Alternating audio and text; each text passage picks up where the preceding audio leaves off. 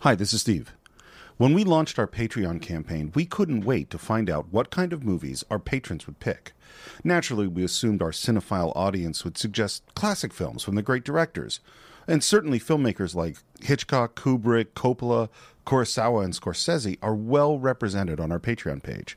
But the number one pick from our patrons isn't exactly a much revered classic or heavy drama or foreign film. It's a 1986 American kung fu satire starring Kurt Russell, Dennis Dunn, and the great James Hong as Mr. David Lo Pan. That's right. Big Trouble in Little China is coming to the cinephiles, and I couldn't be more excited about it. The truth is, Big Trouble was probably number one in the VHS rotation when I was in college, and there was a time I could practically quote the whole movie from beginning to end. And to make it even more exciting, we're joined by improv performer Catherine Cobbs, who just might love this movie even more than I do. As always, you can purchase Big Trouble in Little China on our website, cinephiles.net, along with every other movie we've ever reviewed. So, that's our number one Patreon pick, Big Trouble in Little China, with special guest Catherine Cobbs this Friday on The Cinephiles. What does that mean? Huh? China is here? I don't even know what the hell that means. All I know is this Lopan character comes out of thin air in the middle of a goddamn alley while his buddies are flying around on wires cutting everybody to shreds, and he just stands there waiting for me to drive my truck straight through him with light coming out of his mouth?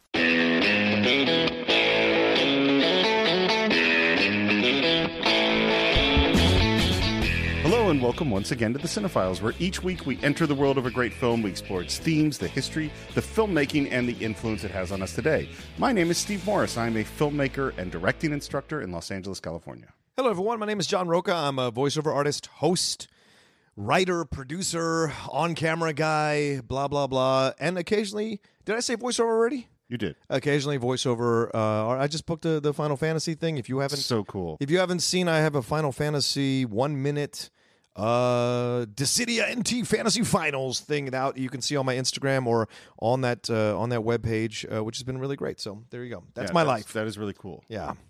Uh, and we're very happy to have a guest today. Yeah, um, s- when Steve pitched this movie, uh, I immediately thought of this person because I had gotten to know this person when I was working at Universal Studios, and she spoke about this movie with every other conversation we had.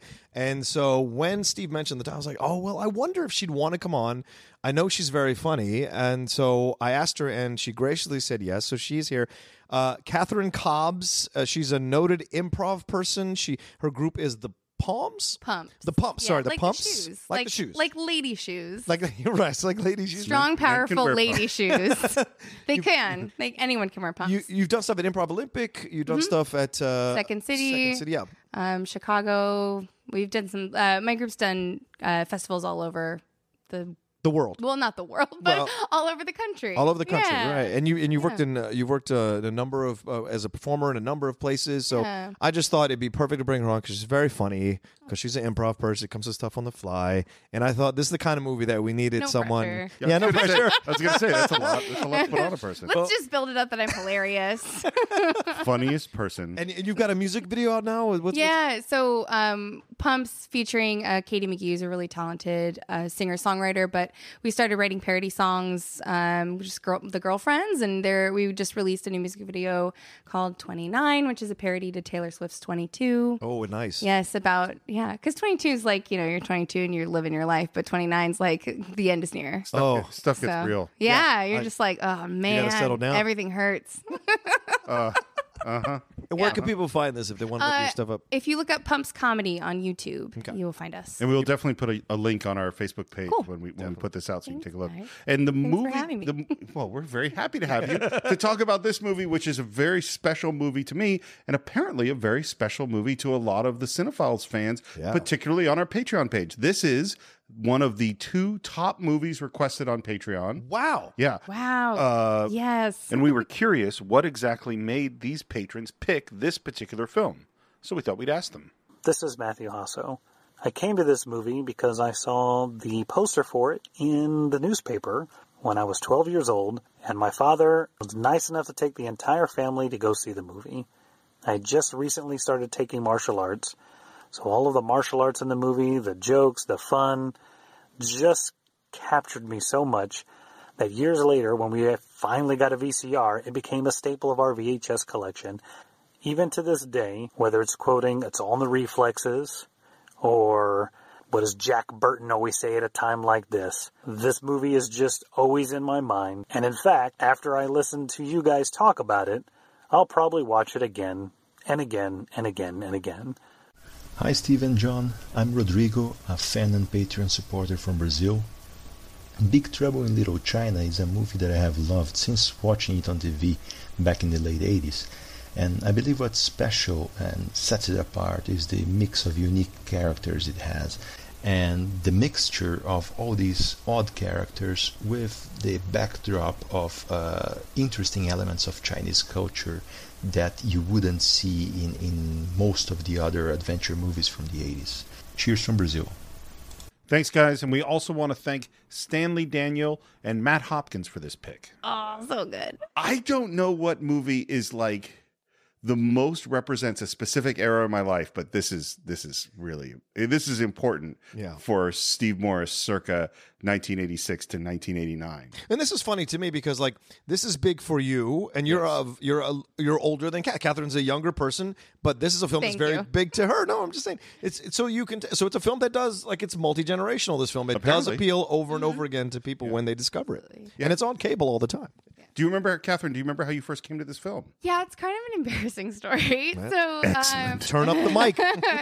uh, so I think it was about 10 years ago. Um, I had taken a break from acting and I got back into performing and I got uh, got involved with some friends who were making an independent film called Mark of Love and so I was on set with all these people and there was this like group of guys that were working with us on the film Of course. of course. Uh, and they were they were doing sound, and someone was sound, someone was the uh, production manager, uh, another one was an actor in the film, was a friend of the director. It was like all these different boys, and I was young girl, so I was like wanted to hang out with these guys and we all got along really well um, and they were like oh you've got to see big trouble in little china you would love it so much you you know you love 1980s movies and and it's true and i do um, and so we all sat down and watched it um, and because i was trying to impress them but i actually loved it so much that uh, i just i watched it a hundred thousand times since then um, my whole desk is like pop figures of this movie like i Like I what really kind of enjoy so it. do you, you do you have Jack Burton and Oh yeah, and- well I don't have Jack Burton because he's very hard to find. But, um, I have all three As a, storms. as a Funko Pop, he's yeah, as very a funny. Funko Pop. Really? Yeah, Interesting. It's crazy. You go to Comic Con and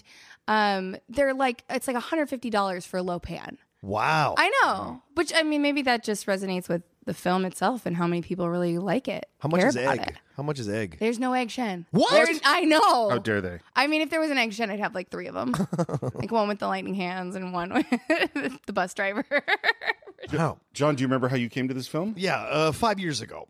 Like it really was one that it's one of these gaps, kind of like Goonies and these other films. Like it's not one of these films that necessarily got my attention, and I'm a massive Kurt Russell fan.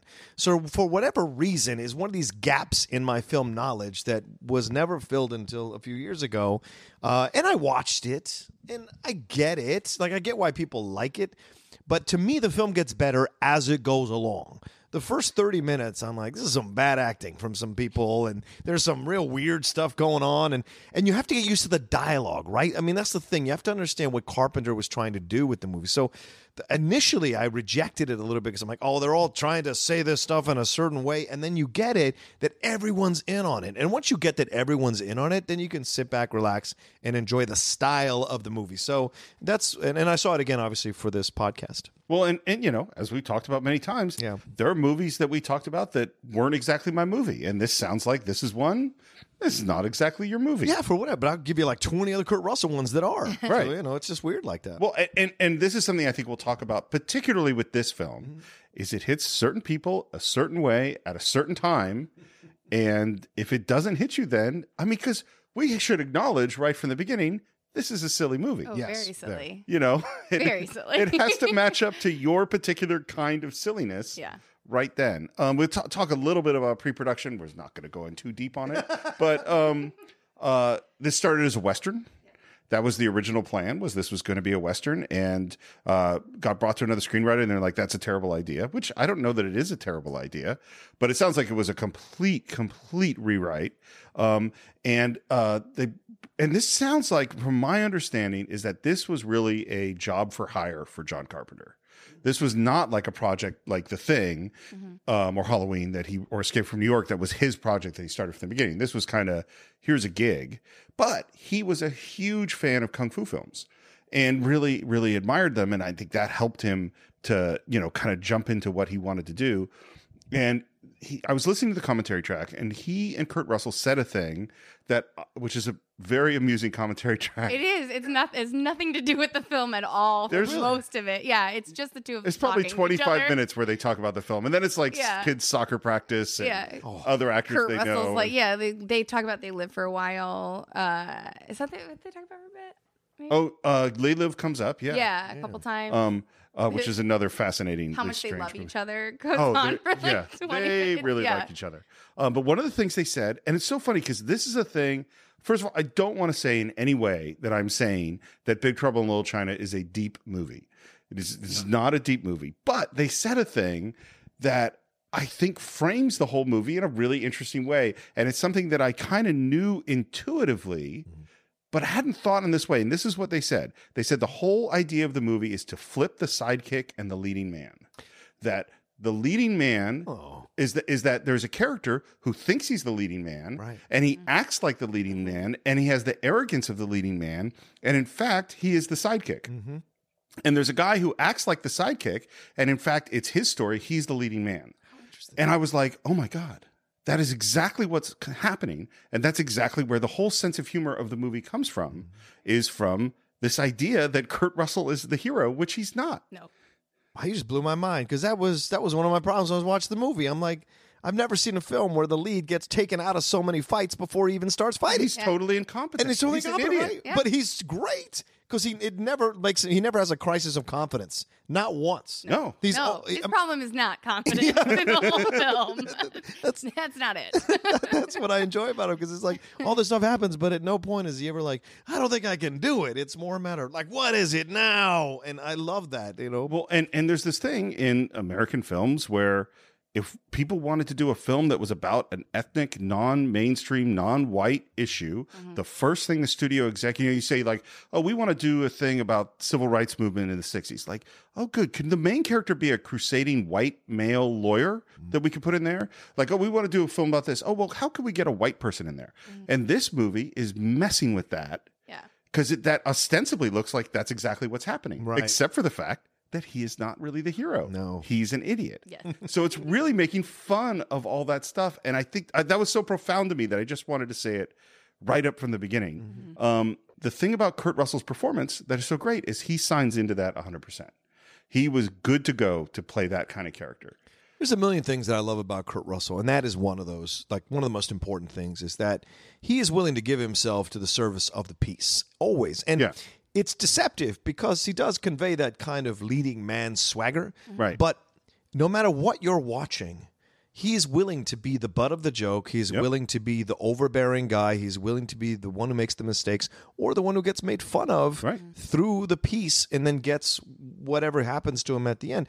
And you see that all through him building his uh, resume through the 80s and early 90s. Even up through now in Guardians 2. Right. You know, it's he starts Yeah. as this Ego big the living hero. planet. He's he's uh, this. We've been waiting for Star Lord's father to appear, and here he is, and he's a planet, and he's Right. incredible, and then he's the villain, Right. And it's like, oh my god, what this whole Yeah. time?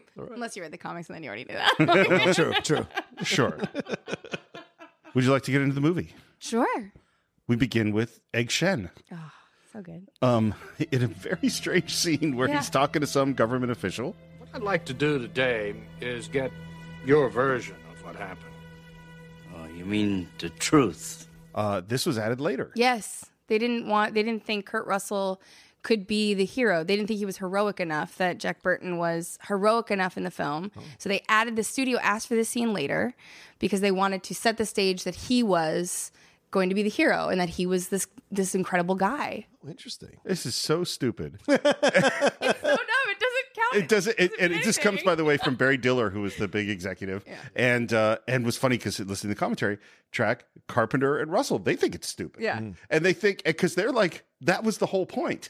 The whole point is he's not heroic. You don't understand the film. Okay, we'll do it, and so we're gonna have this guy say that Jack Burton is the hero and therefore the au- it's just That dumb. fixes everything. I mean, the scene is cute and funny. I don't have a problem with the scene, but the reasoning for it is very silly. yeah. It's an interesting scene. It's a you know because it walks you into the piece with your mind already made up. I get the point of why they did it, but then they never go back to it. No. So what's the point of having the scene? when you show someone Please the yeah. executive. Right. I guess. When Yeah. you show someone this movie for the first time and that scene happens, Yeah. after that everyone's like, "Mm, okay, no thanks. Yeah. It- Yeah. yeah. And at the end of it, Egg Shen like does a little Yeah. lighty bolt thing with his hands. By the way, I love Egg Shen. Oh. And I actually don't have his name in front of me, the What? actor's name. Well, I'll This is find it. terrible. Oh, I Yeah, have please. it. Remember him in Gremlins? Yeah, he's he's well, and and this is the thing about this movie is that I don't have this as a fact, but I think this movie has more Asian characters with more lines than any movie that uh, in film history up to this point. They did a screening a couple years ago at the Japanese American National Museum of this film, Oh, and wow. they had only kind of and James Hong was there, and it was a bunch of um, people who did the stunts in the film because there's so many different fight scenes in the film, um, and they talked about how when this movie came out, this was the job for Asian American actors at the time. This Yeah. was everybody was working on this film, and it was so important to them Mm-hmm. to be able to to be a part of this. Well, it's I mean, what a huge cast. Huge. you know of of all you know and, and these are people who probably were on episodes of mash and probably were on episodes of Yeah. quincy and a few other shows where asian american actors could show up Yeah. Mm-hmm. but to have them all in big starring roles that's pretty amazing Victor Victor Wong is Egg Shen. victor wong And, and a lot of these actor, the Asian actor, still working today. Yeah. Oh, yeah. that's phenomenal. How many of these, uh, especially the main big dude from the three, uh, whatever, The, one of the, the three storms. one of the three Yeah. storms. Yes, yeah. I'm not as familiar with. i realize as we were just getting into the music because when that music starts Yeah. playing and when i watched it a few nights ago and that music starts playing i started smiling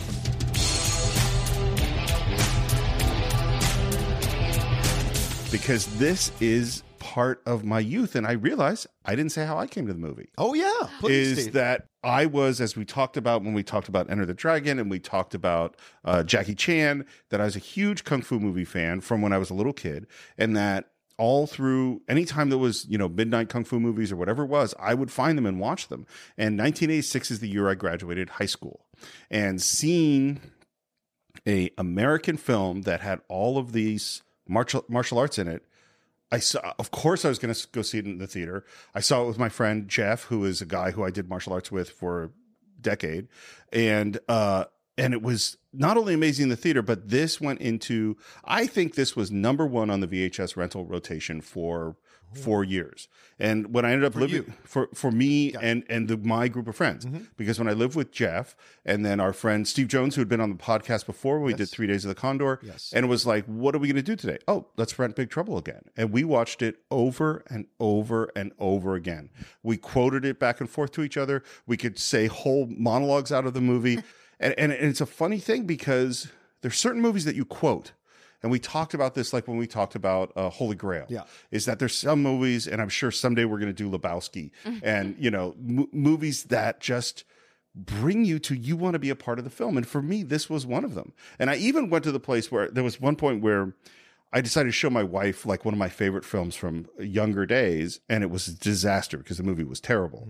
And I didn't know that it was terrible because I had that youthful love. and I started to go like I hadn't seen Big Trouble in Little China for a while. This is maybe 10 years ago. And I went, oh no, is Big Trouble in Little China not a good movie? And then they had a screening at the Egyptian. And I went to the Egyptian, surrounded, of course, by fans of Big Trouble in Little China. And it was one of the great movie nights in my life. And I'm like, no, vindication. Yes. Yeah. This is great. yeah. And, and being in this moment when the credits start after the egg shen scene and the credits start rolling, that music starts happening, and the Pork Chop Express is coming down the road, and you hear Kurt Russell talking on the CB, watching it a few nights ago. I was like, yes, this is still makes me smile in exactly the same way. This is Jack Burton in the Pork Chop Express, and I'm talking to whoever's listening out there.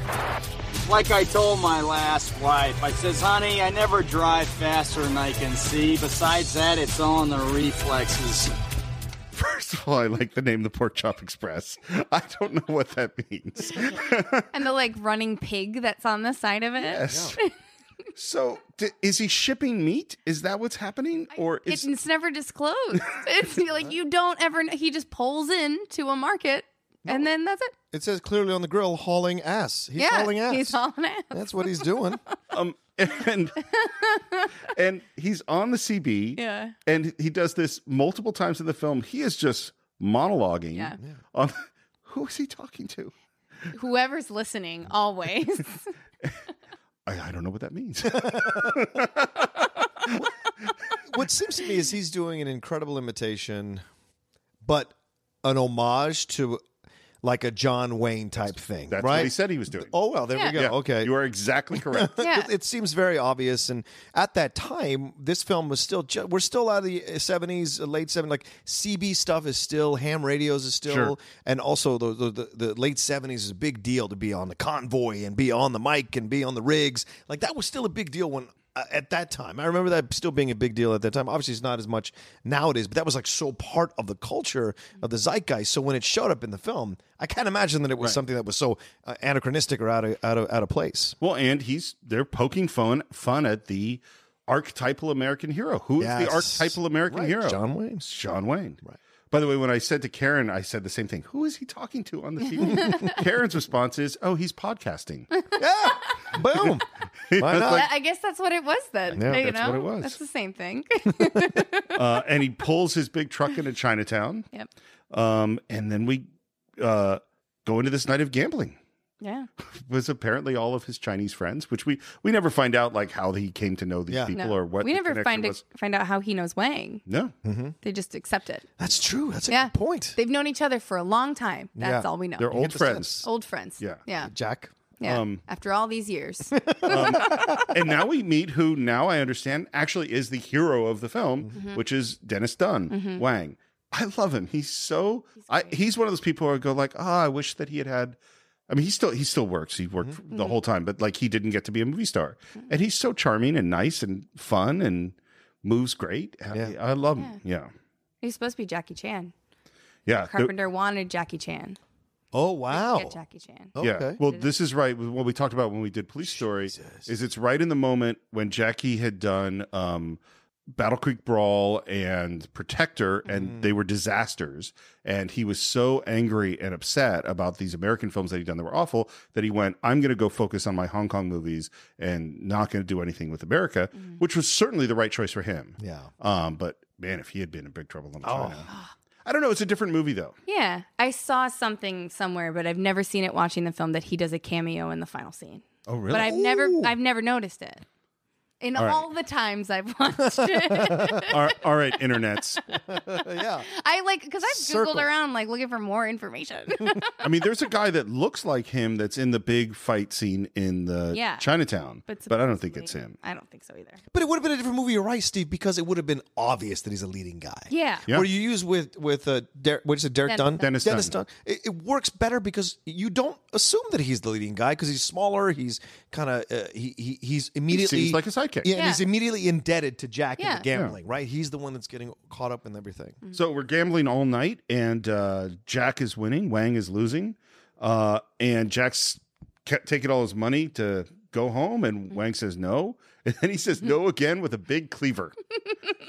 you Wang- are not leaving. Wang's a bit of an idiot at the beginning. So you should be sleeping. Your, your beautiful woman is coming. Why are you gambling all night with your buddy? Like, what is wrong with you? But if he didn't, we wouldn't even have the movie. So it's all, it's all right, but he's still a bit of a fool. And I think we've all known some guys who were up all night with sure. their buddies before they had to do all Yeah, sorts of maybe I things. should shut up. Yeah, good point. All right, go ahead. nope, not pointing any fingers here. And and and there's this great like uh uh Jack says, Is this gonna get ugly now? Huh? I hope not. Because I thought what we were here, racial differences notwithstanding, was just a couple of old friends, you know, just both of us Californians. which as a Californian, I, I always always kind of meant something to me. Yeah. Like, yeah, we're Californians. We should all agree. That's Um, a good question. Where in China? Like, is this is this Chinatown here? Chinatown? It's San Francisco. Okay, fuck yeah. San Francisco. But it was shot here. right. yeah, there are a couple of exteriors shot up in San Francisco, Yeah. and then a lot of it's shot downtown, and then it's on the back lot. You know, it's it is it is, and and let's be really clear, this is not what Chinatown is like. No, not even a little bit. They're not underground tunnels. There's not. I mean, Chinatown is a As really far as you know, fair fair point. um, Uh, it is the oldest part of San Francisco. It's the part that didn't burn down in the fire. So Chinatown's a fascinating place in San Francisco. Well worth a visit. Egg was I telling. was just there a few weeks ago. oh no, yeah. Yeah. Yeah, Egg Excellent tells pork buns. and Egg tells you that in the movie as That's it's true. giving you the tour. Um, uh, and and but Wang needs to get his money back. He Mm-hmm. makes he proposes nothing or double. That's a nice little screenwriting thing, rather Mm-hmm. than saying double or nothing. Yeah. Mm-hmm. That he's going to cut this bottle in half with his cleaver. Jack agrees, makes him switch bottles. which is brilliant. Um, it's, I think that's a good wise move. Wang goes to cut it. That bottle flies across the table. Jack catches it. It's all in the reflexes. Ah, it's all in their reflexes. It's all in the reflex. Yep. That's our second Second time repetition here. of that line. um, and now now Wang is deep in debt and he says, Oh, I gotta pay you later. And the thing, you know, this is the this is the moment where things could go tense, but we're really not gonna go tense. Because they're old friends, just a couple of Californians. Jack does push him though. He says now, no Yeah. later, now, Yeah. and then yeah, Yeah, He won't let him leave him. right, without paying. Yeah, Yeah. And, and Wang, as he's telling this story, he tells the story about that there's this girl coming, and we get that first taste of like the lang- this language is not going to be normal because he should have gotten home and gotten 40 winks. Rinks. Yeah. Yeah, 40 winks is not, people don't talk like that. And we're going to see that throughout this movie is there's like this weird mix of John Wayne and 30s kind of fast talking comedy style Yeah. in the way people talk. And and again, this is where I think one of those moments where the audience is either going to go, "I'm out. This is silly," or "Yes. Mm-hmm. Yeah. This is what I need." Yeah. Uh, he tells her he's got to go pick up this girl at the airport, and when, and Jack finally doesn't trust him enough to let him go on his own. He's like, "Why don't you come with me in the truck?" And they head off. And Wang tells what is although Wang is actually not an immigrant, but he tells a very typical immigrant story: Mm-hmm. working seven days a week, super hard to make enough money to bring this woman from China Mm-hmm. to the U.S. to marry him. there's, a, there's this great moment where he says, "Oh, that, that that's why the bottle didn't slice. My mind and my spirit are going north and south." And Kurt Russell's nod at that moment, sure, buddy. it's so it's so good. You're a martial artist. Does that make sense? The north and south thing. Yeah.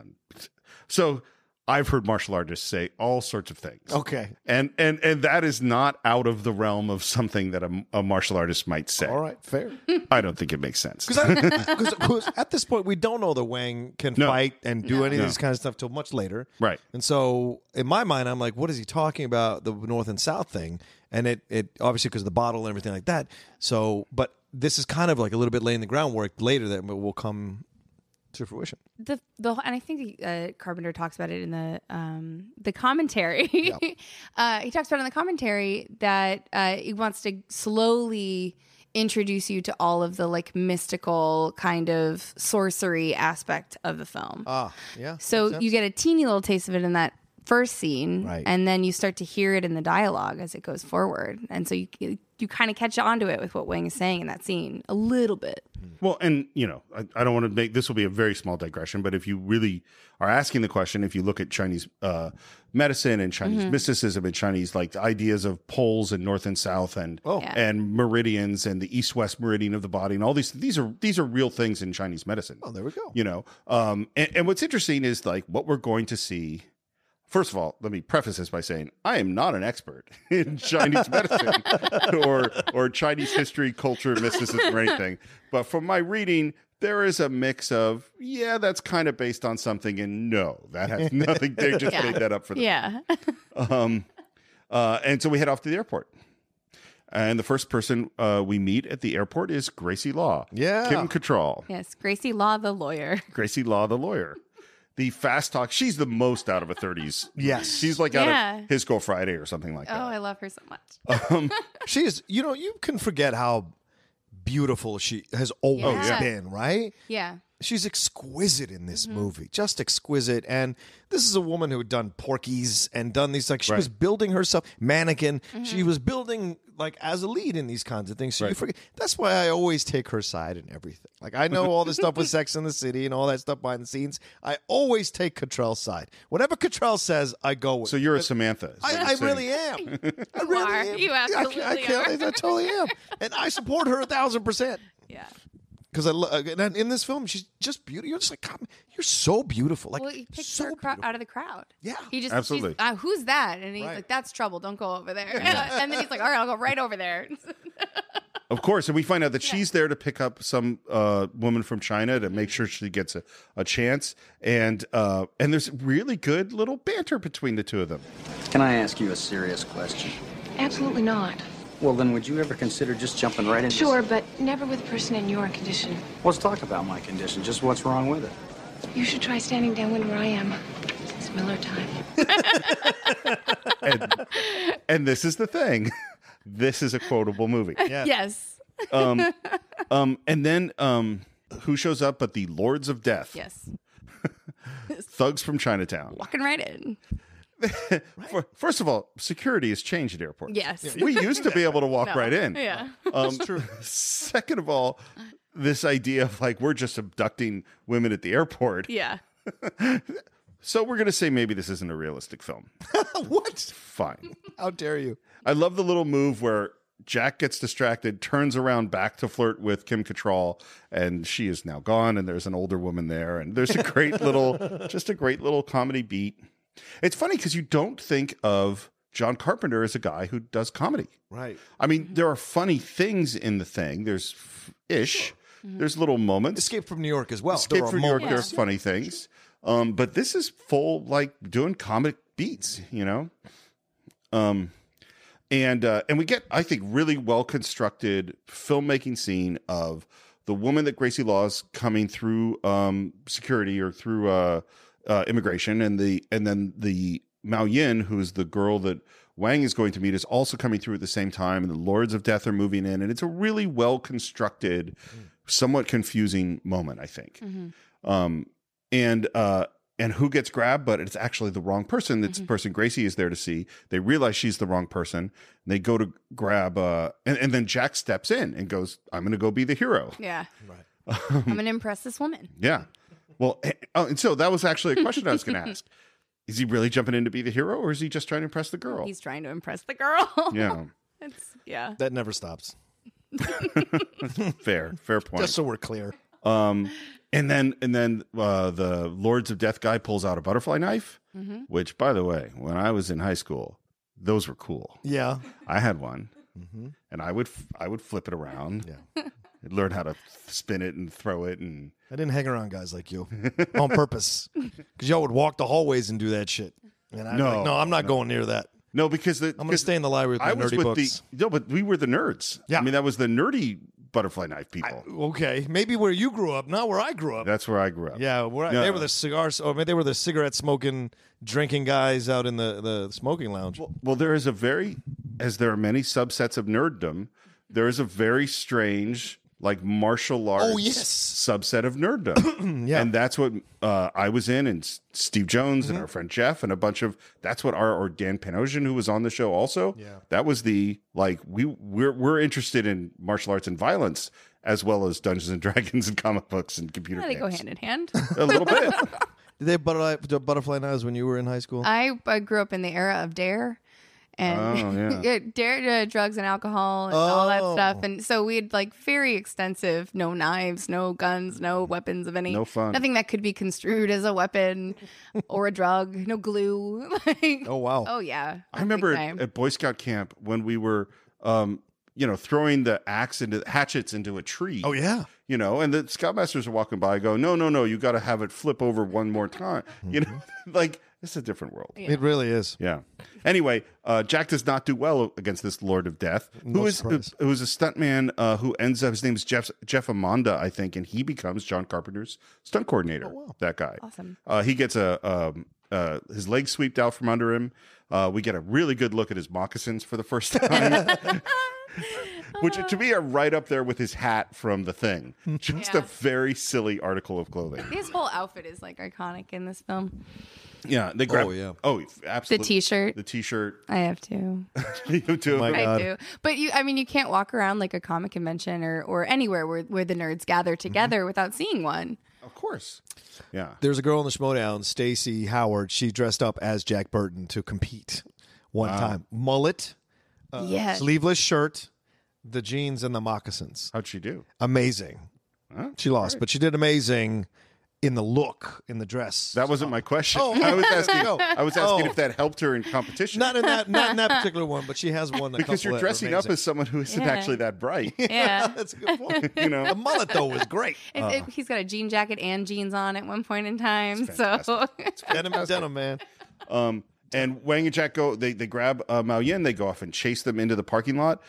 And there's this moment where, by the way, I love Wang's run.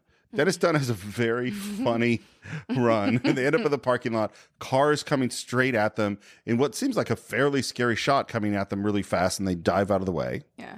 It was shot in reverse. That's a camera pulling away from them, and they had to dive backwards, which actually is, you know, it's one of those weird things that actors are asked to do at some point. Um, and there's a really scary shot of Mao Yin in the back of the car, Yeah. like underneath in that Trans Am or whatever it is, It's like pressed up against the pressed glass. up against the glass. Yeah. Ow. So something's going on here. Um, and what's Jack Burton's line? It's a classic heroic line. Son of a bitch must pay. Son of a bitch must pay. John, I can't tell you how excited I am about the Cinephile's new sponsor, an absolutely incredible game, Marvel Strike Force. Now, anyone who's listened to the show knows that I've been reading comic books since I was five years old, and this is like a comic book fan's dream come true. You could create a mobile squad and play as your favorite Marvel characters. I mean, everyone is there the Punisher, Vision, Black Panther, Cap or even my favorite Marvel character of all time, Daredevil. Uh, Your goal is to power up those characters, unlock gear, and use them to compete in player versus player mode, alliance mode, and real time arena. Yes, Stephen, as we speak, they are enjoying their six year anniversary. Six years, wow. And you know what that means? Free stuff just for signing up via their unique link in the description. The anniversary consists of weekly events and bonuses. If you complete each event, you can receive special rewards and skins. Completing every single mission throughout the entire anniversary will result in an even more special reward. Make sure to log in each day and each week to take advantage of all the new characters that are being released specifically for this event. This will be Marvel Strike Force's most generous event to date, so don't miss out, y'all. Check out that unique promo code, and for every new user, please follow our link in the description and use the promo code MAXPOOL. Once again, thank you so much to Marvel Strike Force. We're very, very excited to have you sponsoring this episode. Uh, so we jump in the truck and we're going to head off uh, to Chinatown. And this is where we see Egg Shen again, and he's driving his awesome uh, Chinatown tour bus. I love that bus. I so want to take the Egg Shen Beautiful tour. Chinatown. Do you see it before you? Uh, like, no vocal inflection at all. he's, his performance is so peculiar. It's so great. Well, and what, here's what I was thinking about is what is his role? He is essentially Merlin. Mm-hmm. Yeah. You know, that's who he is. Oh, great Oh, point. and if yeah. you think about like the performance of Merlin we talked about when we did Excalibur, Yep, which is this odd, peculiar guy. And I don't know if he was thinking about that when he took on Egg Shen, but it is this very strange character. Really? Um, yeah, I love him. And, and and unfortunately though, the big truck, Jack's Pork Chop Express, is coming right at him. What's it doing going down those little alleys? Dude, That's madness. yeah. And by the way, and so Kurt Russell had to learn how to drive the big truck, and he did drive it in some of these scenes, but I don't think he did going down that alley because we go into some pretty narrow alleys, and then we and in as we turn into those alleys, we leave actual San Francisco Chinatown, and we arrive in a set. Uh, and this set, this Chinatown set, was apparently used for years after that. It was used in music videos, used in all sorts of stuff. Janet Jackson. This Janet Jackson music video. Uh, do you know what music video it was? Cannot remember the name of the song. Was it the one where she's d- dancing in the 40s, like she dressed up in the 40s stuff? What's the name of that? Uh, all right. No. If I heard the name, I think I'd know it. Okay. Um, now, I'm now I'm lost in thinking about what video it would be. um, a lady cuts off the head of a duck, The- yeah. as Is, you do. it a duck or a dog? I've always looked at that. Ooh. like I don't think it's a dog. I think it's a I duck. think every time I watch it, it's something different to me. Really? Whoa. it's scary. It's weird looking. Man, whatever. Lopan is messing with you. You Yeah. can change that movie. Oh, man. And of course, we actually drive past Lopan. There's a little shot of Yeah. uh, of him as we come in, and then we end up Mm-hmm. at, like right in front of this crazy funeral. And again, this is not really realistic. like with everybody in yellow and these other guys in red. and Everybody in their gang cor- colors. Yeah, Yeah. it's a little silly. Specifically in this alley at this moment in time. Um, and, and and and Wang is sort of narrating what's happening. Um, and we find out that the these are the the good guys, and they're the Chang Sings, and and then behind the truck show up the guys with the red. And there's the main, uh, stu- I don't know his name, but the main stunt guy with the longer hair. Yes, He's- that is Al He- Leon. Yeah, and he's from. Uh, He's in Die The Hard. Die He's in Hard, Lethal yeah, Weapon. yeah, so and we incredible. we've done both Die Hard and Lethal Weapon, and I've mentioned Ali Long's uh, both times. And there's only one more. So we've done Die Hard, Mm-hmm. we've done Lethal Weapon. There is one more performance of Ali Long. I don't know if we're going to do it in the Cinephiles. Wow. What is it? It is Bill and Ted's Excellent Adventure. I'm sure we're going to. He's Genghis Khan. Yeah, I'm sure we're gonna do Yeah. it. I'm sure we're gonna find somebody to come and be a guest for that one. you kind of have to do that. Like we, uh, I don't know. You know, I rewatched it. I rewatched it a few years ago. yeah. It's it's. I mean, I loved it when it came out, and it's funny. I don't Yeah. know If I, I don't know if I, if you listen, you go on Patreon right now, yes, and you bid a lot of money, Yeah. and we will immediately do Bill and Ted's Excellent Adventure. Keanu Reeves in the only role he ever understood. Oh, Except whoa. maybe Point Break. there it is. I think Keanu Reeves is a really smart guy. Yeah, yeah, Catherine. Have you have you listened to him? Whoa, Oh, it took a turn. we're trying to get him on the show, Catherine. I like Keanu Reeves. No, we're just He's So- wonderful. So, and then we enter what is I don't know if this is an inappropriate term, but a Chinese standoff. Uh, okay. Seems weird thing to I call think he it. says that though. Yeah, no, he does. He does. Yeah. No, that's what he calls it. Yeah. cover. no, what I it was is. quoting. No, I was quoting the film. Oh, okay, all right. That's what Wang says. I felt. I was saying I felt weird saying it. Now I feel uncomfortable. If he says it, you got cover. Okay, fair enough. Um, because if other, another person says things, then it's okay for me to say. things. Well, of Yeah. course, that's how it works. All right, good to know. so they come out and they have a bunch of machine guns. I love the guy that's got the cross belted, uh, you know, Yeah. That's bullets on his it's like chest, why? and they just open fire. Yeah. and they pull out the revolvers and shoot it, and it's just so totally bizarre. Apparently, there is no law in Chinatown. No. and and then what's really weird is it, it like the the the good guys kind of get hurt and then they come back and they all have sticks and you know strange you know uh non-gun weapons Mm-hmm.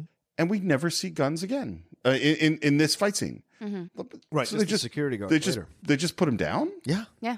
that's very very strange But what is this? What is this funeral all about? Who is dead? what the leader of that of the wang sing How did they die? Uh, Lo Pan ordered him to be killed. Okay. Yeah. And when do you find that out? During the It's like mentioned very briefly. very Okay. briefly Oh, yeah, it's very Good very memory. briefly. Yeah. so they're purposely walking down this very public place Mm-hmm. to instigate a reaction. yes that is, seems to be what's happening Because because I would bring this back only because what you said earlier, Steve, that he had wanted to make this a western. There are a lot of western beats Yeah. through this whole movie. That is one of them. There are always those scenes in those westerns where the evil people or the good people march the person that's been killed th- in the coffin through the town so that people can Right. see what the other people have done to this person. Well- so that's another. That's a, definitely and the, the whole cross with the. That's a whole That's a western. Western look. thing, That's yeah. a ban, that's a bandito thing. Yeah. Yeah, that's that's Treasure Sierra Madre. Yeah, I mean, exactly. that's- Or, or or Butch Cassidy and the Sundance Kid, and, and and so the totally Western elements, and even like this is Yojimbo. You know, this is the two rival gangs facing each other down the street. Um, and I I am sure that John Carpenter was thinking of these things, and and it's almost like they introduce the guns so they can say yes we know they're guns and now we can throw guns away because what we really want to do is have a big kung fu fight yeah Mm-hmm. and i think this fight scene is the best martial arts American fight scene in that had been made up to this point. Because American movies didn't know how to do this. They really, really didn't. And while I don't think this compares to big fight scenes that were made in Hong Kong at the same time, it's and and John Carpenter doesn't think it compares either. He says in the commentary track, we just couldn't do what they did. But it's a really good fight scene, particularly for this era. And I love Ao Leong, who just he screams and he does not run up, No. and everyone else does run up. It's awesome. Yeah. What's it? What was it like for you to see the fight scene the first? Like, you, I mean, I well, I've always loved movies like this though. Like Oh. I've never I you like fight scenes. In I movies? love fight scenes in movies. Yeah, I mean, my uh, when I grew up, my dad made sure I watched Star Wars for the very first time. You know, I, I grew up with with Star Wars and you know, the Princess Bride and, and how important all of the fight scene, you know, the Yeah. sword fighting Right. scenes are in that. So I always love movies with this kind of stuff happening. Interested. So I was just like, there's so much going on. I love it so much. And this this certainly has a lot So going cool. on. It is. It really does. And, and the choreography is really good. And Yeah. they have, I mean, they basically got every single Asian stuntman, Yeah. martial arts guy they could get. And there's a lot of really good guys in there. Yeah. And there are a bunch of great moves. And at the beginning, the Wang Sings, the good guys are winning Mm-hmm. to some degree.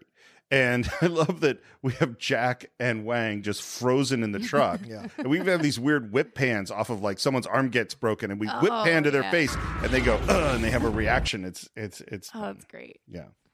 Uh, and everything's going pretty well for our good guys. They even start giving each other this cool hand signal, which you bet I did it uh, when I was when I was 17, 18 years old. Oh yeah, that's the Yes. kind of geek I was. Yes. The hand signal of people who love this movie to each other. Um, and then the three storms show up. Yeah. And like, we're like, what the hell is happening? Mm-hmm. Mhm. Three guys in traditional Chinese garb come flipping and flying into the area. Oh, so by the way, so of course we divided up who was who. Mhm. Uh, so I was Thunder. Oh, Because I with was your the- friends. With my Okay. friends, because I was the big guy. Uh, our friend uh, Jeff was Lightning, Mhm. and Steve Jones was uh, Rain. Mm. Um, and it, it made perfect sense for us when we were 18, 19 years old. Thunder was actually a Hong Kong. Uh, he was in a lot of movies. He also uh, trained uh, the Hong Kong police in kung fu. Mm-hmm. Um, Rain. Uh, I- all all I know about him is his name is Peter Kwong. Uh, and Lightning, uh, James Pack, he was just a model. Mm-hmm. He'd never done martial arts or anything like that. Um, And these effects and these guys flying in, look, this was super cool in the 80s. Yeah. Maybe it's not super cool today. I don't know. It's always going to be cool. Uh, apparently, they're invulnerable to guns.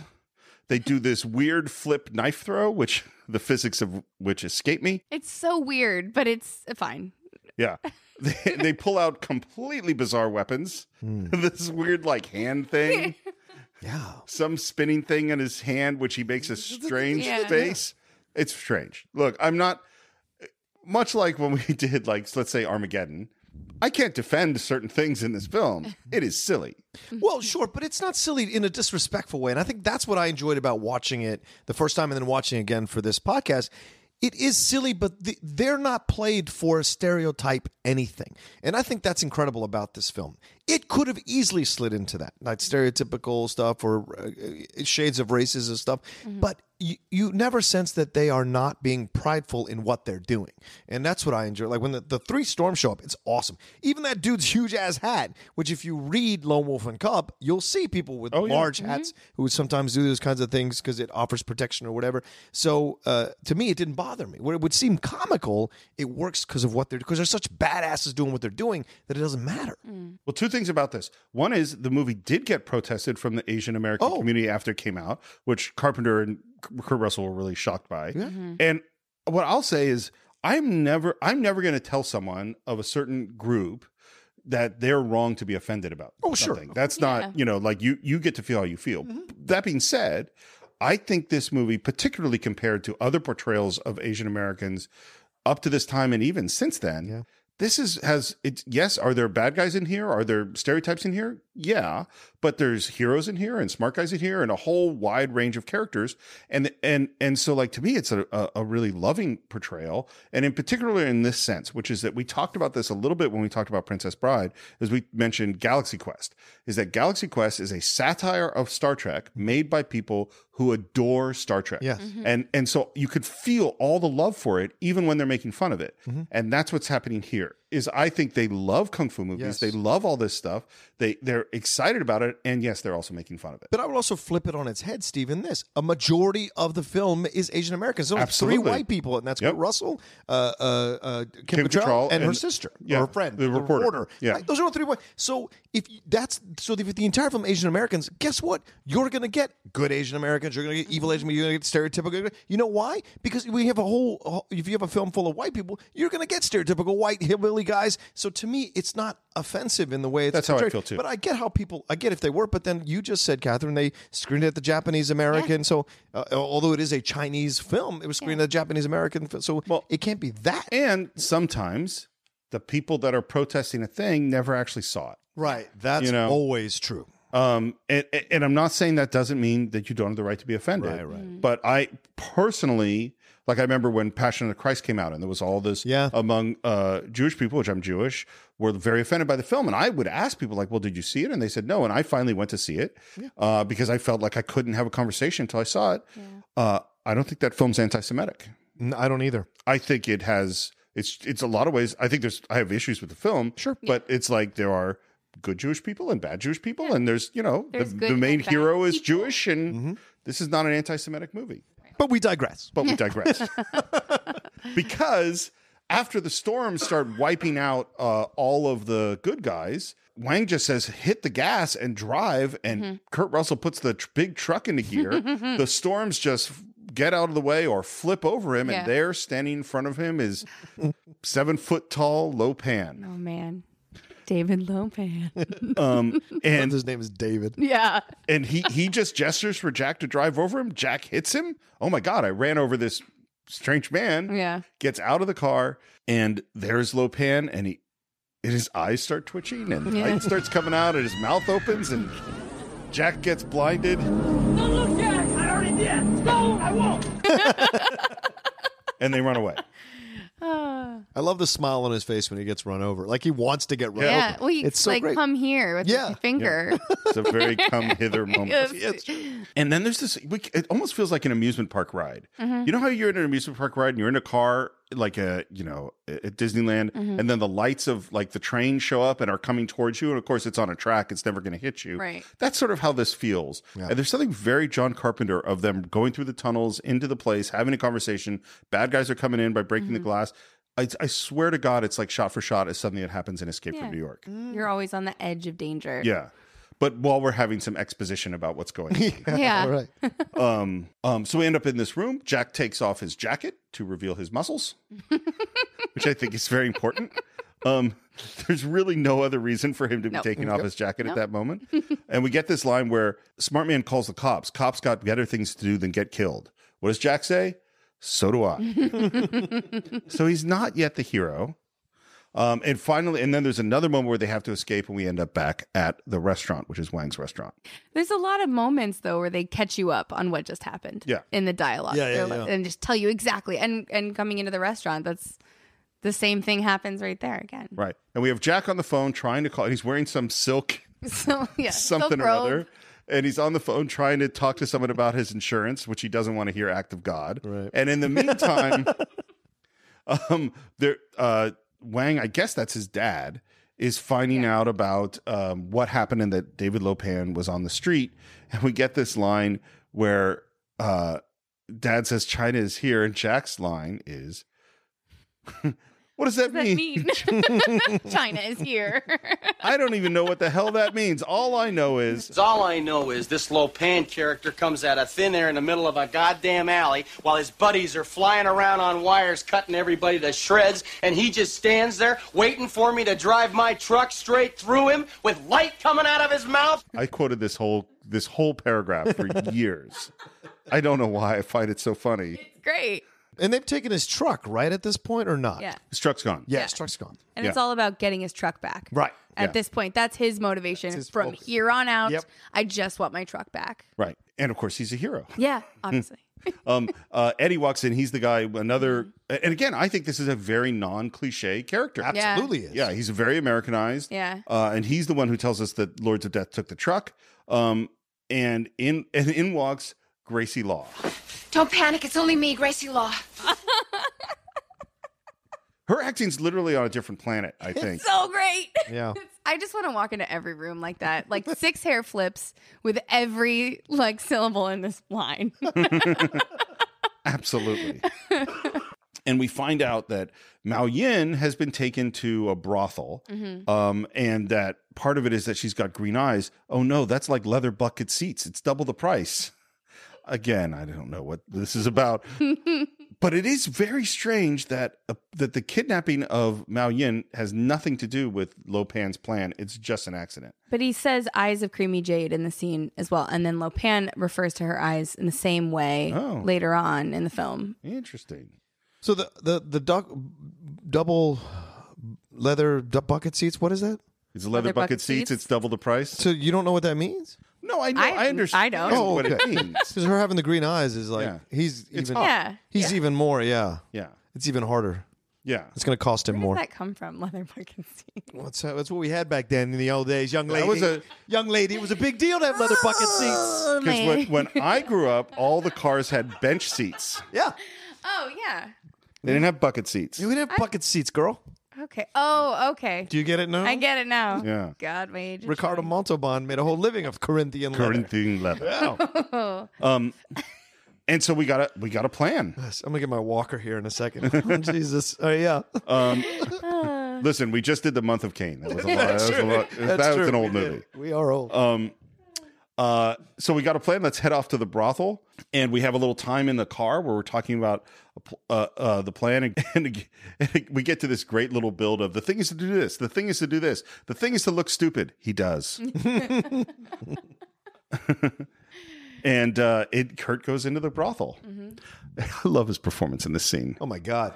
But I love that it's like out of no, like all of a sudden this truck driver can can you know impersonate this kind of character and puts in has the glasses and they can know what to do. Where to get the coat? Where to get the shirt? Like all of that just pops up and you're like, Hair okay, Swept to the side. yeah, like, like how, what- where is he? And he can put on a voice and he's got, he's like an actor now all of a sudden. Well, and honestly, this is a trope. I mean, it's like Yeah. like Yeah. this is like Yeah. Bruce Lee does this in in multiple. Yes, movies. he does. Puts on the glasses and acts like Right. the geeky person, and that's sort of Oh, that's a great point. you know. Steve. Um, and uh, and then Gracie runs out of the car through the rain to go meet this reporter who just wants to get her story. Mm-hmm. Yeah. Kate Burton. Kate Burton. This is like one of her first Yeah. films. Mm-hmm. This is from stage. Yeah, I think she'd done like a little TV, and that's it. Yeah. Yes. Margot is my favorite character in this movie. Oh, really? Why Yeah. is Margot your Oh, how favorite funny. character? She doesn't make any sense. Like, there's no. Oh, she like, doesn't. She like if you think of all the characters in this movie, like who is maybe one of the least least useful? It's Margot. She's Mm-hmm. just there. She's just there the whole way through. And she, this is the only scene where they set up the whole purpose of her Right. Mm-hmm. being there, but there's never a payoff for her to be No. there at the end of it. Yeah, it's it's so funny going like it, what, you know what's interesting? We talked about like in a lot of ways all the Asian American actors are Right. not cliches. Right. The white people are totally cliches. Oh, 100%. They are just cliche, Mm-hmm. shallow. She has a great line later in the movie that I, I love so much. Is I must be so incredibly yeah, I naive. must be so impossibly naive. You You, are. are. um, we're back in the brothel, and Jack is looking through a book. Uh, and Do you, have they one ask, with, do you have one with green eyes? He's just so obvious about yeah. it. I wish these were in color. What I love too that they say cash or charge, and he goes, Oh, gosh. Cash, I guess. I mean, it's not deductible, is it? And uh, and when he mentions the green eyes, the woman who is the madam, I guess, goes back to some secret room with a secret button, and there is Mao Yin tied up on a bed.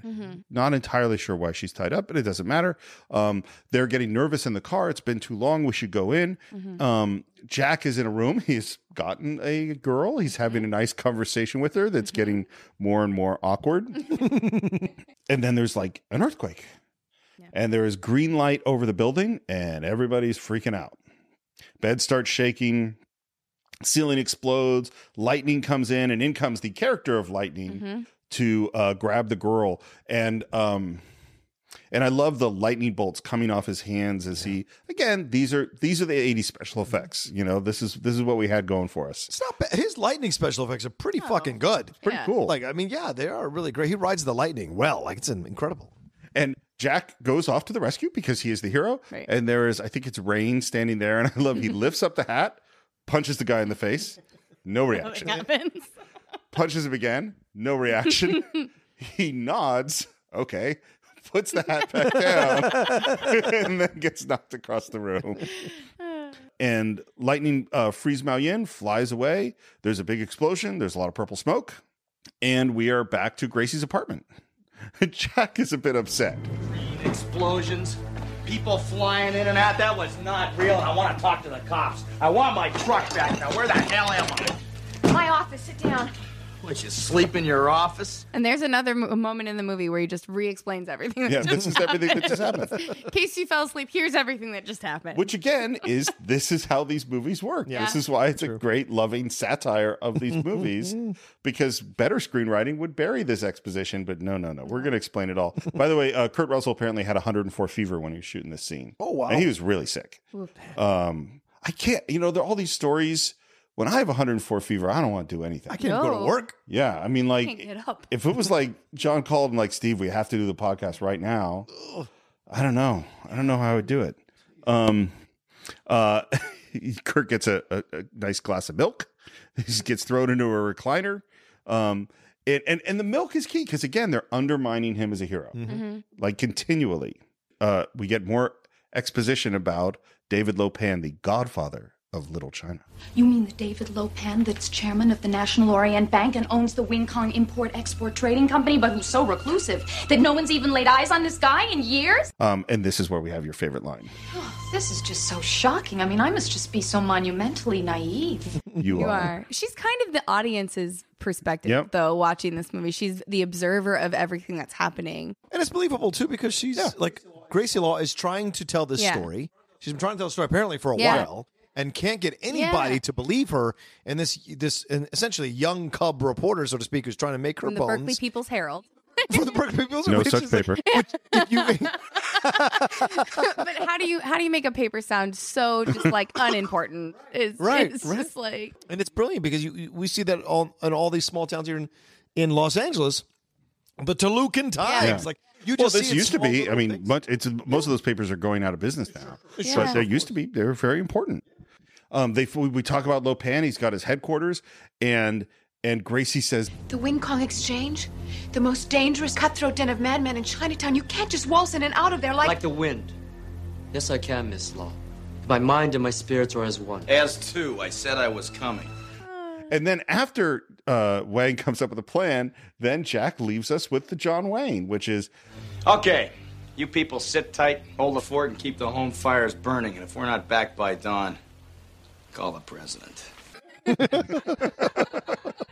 rarely i- like, in film uh, there are certain actors that will you'll just enjoy them doing these things and he is so great because there's a there's a rhythm and there's a sound to his voice that just works all around when he gets in like in in overboard in the best of times he has these moments where he has these comedic like all right let's just and you just go along with it because you love it but you know in the thing or Escape from New York, it's a whole nother ballgame. The way so he can do the comedic nature of he, he could turn he could turn a phrase that would be really powerful and badass, and he can find the comedy in it as well when he needs to in certain films. And I think that's amazing Well, about I think Kurt Russell. the thing where we, I, for the most part, where I love him the most is where he is clearly having fun with a peculiar kind of character. Mhm. And in the Yes. thing, he's this guy who's a little bit on the outside. He's you know drinking. He's got this whole other agenda that's just thrown into being the leader. Snake Plissken is just an insane character. You Yes. know, and even talking about Guardians of the Galaxy, like Yeah. that's where he's having a good time, Mhm. is Right. where it's not, he's not just playing a straight up romantic lead. It's always coming in at a weird angle. he's a Uh, quotable actor. Absolutely. This is gonna take crackerjack timing, Wang. Total concentration. You ready, Jack? I was born ready. They're not ready. No. This is they have no plan. They're literally just walking into a place. it's just where we know it's filled with guns and demons and magic and you know, okay, here we go in. Uh, they just talk their way right past security with You're holding phones. and uh and they go to the through some door. Where's that central line Spouting in the off place? things They But again- think they should be saying. but this is again, cats and this is dogs the out cla- there. this Yeah. is the classic, Yeah. uh, like bad action movie stuff. Like Yeah. we're just gonna pretend to be. They don't even look like any kind of maintenance guys. They're just No. gonna take like, oh, we gotta take care of the phone line. The conduit is gotta, and they just make up some stuff. I have a student, by the way, uh, who's doing like hi- his movie was about astronomers, and and they they he just had them talk science babble. For like a page, Yeah. and I went, What are they talking about? He said, Well, I thought they're scientists. They should say sciencey things. I'm like, Do you understand any of the things that they said? He's like, No. I'm like, That's because none of this made sense. Is this a college age person? Yes, uh, What? listen, Film school is not. It's not easy. You sound like an expert at whatever you're playing. And like in the world of improv comedy is like I'm not a scientist, I'm not a paleontologist, but if I say a lot of things like that sound really Yes. smart, you'll believe me as an audience member. Well, except except where where I slightly disagree is that the whole thing that makes improv funny is that we know that you're improvising. Right. So some of the joy is Yeah. coming from the fact it does. Of course, it's not. No. Th- that- yeah, you know, are in on yeah, the joke. That yeah. like things that would, and this is just so hard to explain to people sometimes. Is like something that was really funny Mhm. in an improv situation won't actually be funny in a movie Right. where we're they're not. We don't have that expectation that they're improvising it in the moment. It's a it, improv is just such a completely unique experience to watch Mhm. because you're watching it on like three levels. You know. Anyway, but again, we digress because they are now in uh, the worst den of evil, whatever it is in Chinatown. And uh, they find a, a door that says keep out. Like, okay, let's go through there. We cut back to the restaurant, and now we have Egg Shen talking to, Dan- to dad. And he's sort of the local mystic. And he says, no, we're gathering our strength. Okay. Um, um, they see so, um, some tracks in the dust on the floor, two people dragging a third. That must be where they took Mao Yin. Uh, they find a secret door and there's a little bit of confusion about whether or not they actually found it or it found them. They go into an elevator. Um, the elevator is going downwards. The elevator stops. Well, it's the first elevator I- in the movie, but there's multiple times that you're they're in an elevator and they all are going down, Down. instead of up. So by the time you get to the end of it, he goes, I know it's an elevator and it only goes down. Look, the Chinatown is deep. Yeah. Um, it's underground. deep, deep underground. um, we're back with Egg Shen. Mm-hmm. Is this interesting things uh, where he's sort of talking about Chinese philosophy as this smorgasbord? Mm-hmm. I guess. Okay.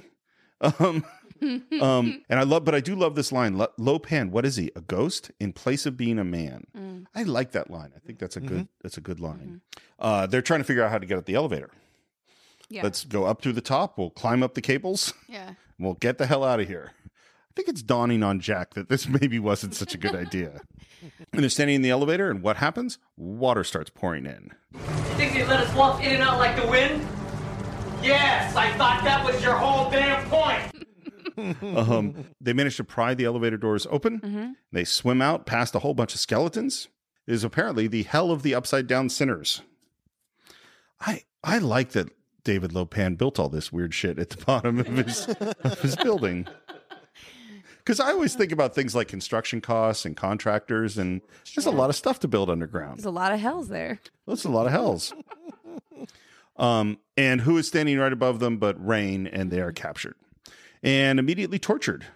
And and Rain apparently can like blow up little Nerf balls and hit Jack from a distance. for no reason at all. Absolutely no I reason. was at all. always terrified of Nerf balls from, my, from this point forward. You ever heard of Chinese Nerf ball torture? Who ever heard of that? Well, that's if you were a real scholar, you would know. you Fair, would know about it. Um, and they got them strapped into wheelchairs. They take them away, and let's go to meet Lopan. All right, we've mentioned him already, but we need to s- give some really big respect to James Hong. Yeah. Love him. He's Yeah, He's incredible. He a friend of mine wrote a parody song f- called David Lopan Style to Gangnam Style when it was really Oh. it when it was uh, you know, right when the, that song came out, and he just decided to reach out to James Hong to ask him if he would be in it, and he just said yes, that's awesome. Uh, like just on a whim. And he said he was the nicest guy that he just he, and he loves this character and he loved that this film and it's still so important to him. I saw him two years ago at Comic Con do a retrospective on Big Trouble. And I, I- I, we, I don't know for whatever reason I was in there, and he was coming out, and we got to meet him, old man in the wheelchair, Mm-hmm. blah blah blah, uh, but incredibly gracious, Mm-hmm. so nice. And then I found out later that he was one of the founding members of East West Mm-hmm. Players, which is a huge theater company here in Los Angeles for Asian American Mhm. actors doing plays, not just Asian American plays, right? All kinds of plays and musicals casting Asian American actors, and it's fantastic. Or Asian, Mm-hmm. What, what I found out about him that I didn't know, he started acting. He's he's uh, born in the U.S. and he started acting in World War II doing USO shows as Al Jolson in blackface. What? Yes, actors. not Hirohito, not Emperor Nope. Hirohito or something. he, was, doing an Al in Jolson blackface. bit. Huh. Uh, maybe he did other stuff too. And this is, you know, I, I mean, this is the thing. you gotta love working actors, like actors who are just they're not stars. They're gonna just keep doing it and doing it. And everyone who I've met who's been around and paid their dues, they're just uh, nice, you know, because it's it's a very tough job and to do it over, you know, 50, 60 years, that's amazing. And Yeah. and apparently he loved this role Yeah. and he just chews it up. What he does, I think you take him out of the movie, and this is not a. cl- Oh, not at all. He is so great, Yeah. and his because he gets the sense of humor, and this is the thing about doing comedy, which is, of course, you know, is that you have to do it hundred percent serious, Mhm. and it and also know how it's funny, and that's a very complicated thing to do that he does perfectly. Mhm. And this scene is so great and so quotable. Um, so here's here's the thing I have to bring up about this. So I quoted this movie endlessly. Mm. And of course, when all of our friends in the 80s and 90s quoted this film, we did the accent. and I've been thinking about this a lot lately. You know, there's that documentary, The Trouble with Apu, that's just come out, Oh, yeah. which I still haven't seen, but I really want to see. Yeah. And if if I did an Indian accent, I did Hank Azaria doing a completely non-realistic Indian accent. Mhm. And now that I have so many Indian students, I can tell like, no, that's actually has nothing to do. That is the cliche of this. And then I would do James Hong doing Lo Pan doing this Chinese accent. And I'm kind of going like, if I put on an accent, maybe that's kind of not cool. It's different if you're doing you're imitating someone who's doing it in a movie. It's no different than if you do the John Wayne accent. You're Mm-hmm. imitating John Wayne's kind of thing, or you're doing a hillbilly accent. You're But I'm a white imitating, guy. Well, well, okay, So sure. if I started doing but- Cheech Marin, yes, from one of his Yeah. films, then that's no problem. But There that's really what I'm. isn't. That's You're what I'm. imitating the way that somebody said something. It's a Yeah. voice inflection. Okay. If you walk up to a Chinese person, and start doing Chinese Yeah. to him like that, that's Yeah. racist. Not Oh, doing so I lines should from, so I Ooh. should stop that. Well, yes, probably, yes. By the way, can I tell you that? Can I tell you the? Do you know the the Transformers story with do. Michael? This is an insane story, and I'll tell you for, for our listeners real quick diatribe because you brought it up. Um, a few years ago, This we is were at Michael Comic-Con. Vogel we're talking about, who's been on those Cinephiles many times. He's been on Cinephiles a few times. He's exe- he, at the time he's executive at Hasbro in charge of Transformers. So I- it's a big deal because Transformers is coming back. It's an animated series at that time, and GI Joe at the same time. We're all on an elevator. Michael has got us a suite. Forgotten you all were there for this. I, I only heard about. oh, it. yeah. Yeah, we were all in the elevator and we're going down because we start we start talking about something. There's an Asian American, there's an Asian lady on there with her child, and the six, seven of us are on there, and we start talking and start giving Michael shit about Transformers and busting his balls about like just because he's going to be doing the panel and he's going to be leading it, and so we're just kind of and so we start doing like well we start maybe we should walk in and start doing a chir- chir- chir- chir- chir- and so we're making the noises of transforming into Transformers. What happens later? When we get off the elevator and we leave, because we're all doing the noises, like imitating, like we remember from the 80s, the sounds that you would hear when they transformed in the 80s. So we're, we're all leaving, the- we'll go off and do our things. The next day, Michael gets a call from his boss and he says, Hey, were you on an elevator with blah, blah, blah? And he's like, uh, I don't know. Is it, well, last night, were you going down the elevator with a bunch of your friends? And he's like, Oh, yeah, we were going down to the. And she's like, He's like, Well, she has filed a complaint with HR because she was the, she's the wife of, of one of the executives of one of the studios. And she said, all these guys were on this elevator and they, they were making these uh, Chinese noises, making fun of me, going ching chong, Oh my ching chong. gosh. And so it was a whole thing, and Michael had to reach out and write a letter. Oh and my It was a gosh. whole insane thing, uh, but it was just a complete misunderstanding because we were doing transformer noises, and so it's really important to be aware of these kinds of Yeah. things. But it taught us a lesson in the elevator, like okay, we need to be more aware of our surroundings and respect, just in case you should never know, because we can always do that someplace else without having to offend somebody on accident. And so I think it's you know so I think it's different when you're doing it on purpose versus on accident, or, or you do or you're imitating someone uh, from a movie who is doing an accent. That's different because you because in a way you're paying an homage to that person. But this is the. Th- I mean, this is the thing. And then again, we digress. But the. But the. But it's sort of. It's, it's, it should be People the, like su- our it should be the digressions. subtitle of the cinephile. the cinephiles. we digress. But, but we digress. um, is is that people can't read your intent? You know what I mean? course not. And this is one of the im- really important things. Is that is that someone who doesn't know you, they don't know where you come from, they don't know your background, they don't know that the way you think or the way you feel. All they've heard is this one snippet of you doing that thing, Right. and they don't know what you're bringing to it. And and and again, like we started out, I would never say if you're offended by something, that's your experience, you know. Um and, and this is a this is the complicated thing about living in the time that we live in. Yeah. You know, sometimes it's hard to figure out. That being said, I love James Hong, and I'm not. I'm debating whether or not I'm going to do, because the other thing that's happened now that I've talked about doing this accent is Yeah. that now if I do it, it kind of has to be it, it's Spot going to on. be judged, and I Yeah. don't know that I can d- pull that off. um, one of the things um, that's really interesting, by the way, who does Lopan talk to in this scene? He talks to Jack. Yeah. He talks Yeah. to the white guy Yeah. because he is also reinforcing this idea that only the white guy could be the hero. Mm. You know, that why would he why would he ever talk to this idiot? You know, it's like, no, the guy who is going to marry the woman that you want to marry is Wang. Mhm. He speaks Chinese. He knows about all this. He should be talking to him, but he's not. Mhm. Um, and we find out that he is both the seven foot tall mystical guy that Jack ran over and this tiny old frail guy in a wheelchair. Oh God, that's such a great with the wheel. That's so great. Stuck It's- in that old man's crippled body. yeah. Yeah, it's unsettling. It reminds me of Texas Chainsaw Massacre. The grandfather sitting at Oh, the table. That's a That's what it great reminds me of. comparison. Right? Like that's what immediately what I thought when I saw it again. I was like, oh, oh, Yeah. and it's ugh, it's And unsettling. gross. Red red skin. And Jack's trying to figure it out, and he says, I don't get it. And James Hong says, You are not brought upon this earth to get it. That's Was that good? That is a great. That is a great line See? in this movie too. Look, we came here to see David Lopan, all right? Ah? David Lopan? And you have succeeded, Mr. Burton. What, you? I don't get this at all. I thought Lopan. Shut up, Mr. Ah, Burton. You are not brought upon this world to get it. Get it? um, Such a dismissal. Um, and, and he goes on this long monologue about the mysteries of the universe. And Jack's response is, Are you crazy? Is that your problem?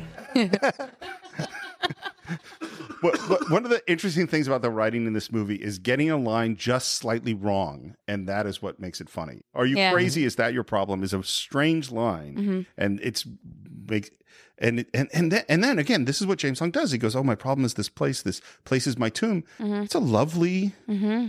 he knows how to deliver that monologue as well um and, and we get this information that what he has to do is he has to marry this person Yes. and then he has to sacrifice this so he has to marry it to please the, The demon. emperor and then he has to sacrifice it to pre- please the god or something yeah. like that Yeah, he's satisfying a demon to keep him alive. Is basically what keeps him immortal. um to which jax's response is You can go off and rule the universe from beyond the grave. Indeed! Or check into a psycho ward, whichever comes first, huh? or check into a psycho ward, whichever comes first. Huh? um it's great But this is but that's gr- that's great, isn't it? Though I mean, that's what's so fun about that banter because he's doing that American thing of undercutting because it's very serious. Like James Wong, the character Lopan is very serious. He's even he's even you could argue he's being even being vulnerable in this Yes, moment by I saying like, agree. I'm stuck in this tomb, this place. I have to get out of this place. And Jai's like, you're crazy or something. Is that- and it's so brilliantly done because you at the same time while you're respecting this great performance by James Hong, you're also respecting Kurt Russell's uh, comedic timing to say that at the Yeah. right time. And it does not take away from either one of them, which is Yeah, great. and then we see that uh, Gracie and Eddie and what's the reporter's name? Margot. Margot are all in the building on security monitors. To which Lopan's response is, "Now this really pisses me off to no end." It's great, great. Now- that you already forgot her name, which just reinforces my point that there's no reason for her. Um, now this really pisses me off to no end is a per- that is a perfectly hilarious line. Oh. Good. Um, uh, and they're trying to get a tour. Can someone give us a tour? Yeah. Mm-hmm. And who comes up but uh, Thunder? He can help them. He barely spoke English. by the Oh. way. Yeah, Oh, really? By this time, oh, at this Yeah, point. very, very, very little English. And they get into this elevator, and while he's giving the tour, gas comes up, and they all pass out. Door th- door opens, and Thunder walks out of the elevator with them all unconscious. Jack, Jack and Wang again back in their wheelchairs are in some weird metal box. Uh, and Jack, this is probably his most successfully heroic thing he does, Uh, yeah. which is he rocks back and forth and he gets his uh, knife out of his boot because you got to if you got boot like moccasins, which I think he bought in Aspen, by the way. Uh, Kurt Russell did. for his son. oh, For it was that- yeah, it was for his son. For so his his son, son, that's right. had just seen the film, like had gotten old enough to the point where he'd seen the film, and they were in Aspen, and he Oh, that's bought what him. the story- He bought him, the, and and it's the same, but it was the same style of moccasin that he wore in the movie. Oh, Those are some Jews. Pulls out a knife. They free himself. They're trying to figure out where they are and what to do. And then um, they hear footsteps. They run back into the wheelchair. They put blindfolds on. In walks Thunder, who brings Eddie in, hangs him up on the hook on the wall. Jack jumps on his back, knife to the throat. You make one move. Does not work out well. he gets pushed off of them. Um, and then he jumps on him again. Don't make me kill you, tough guy. And then Wang and uh, Eddie are like, all right, let's get out of here. And he doesn't know how to let go, which is a kind of smart problem to have. yeah, right. Because what do I do? I, do I kill him?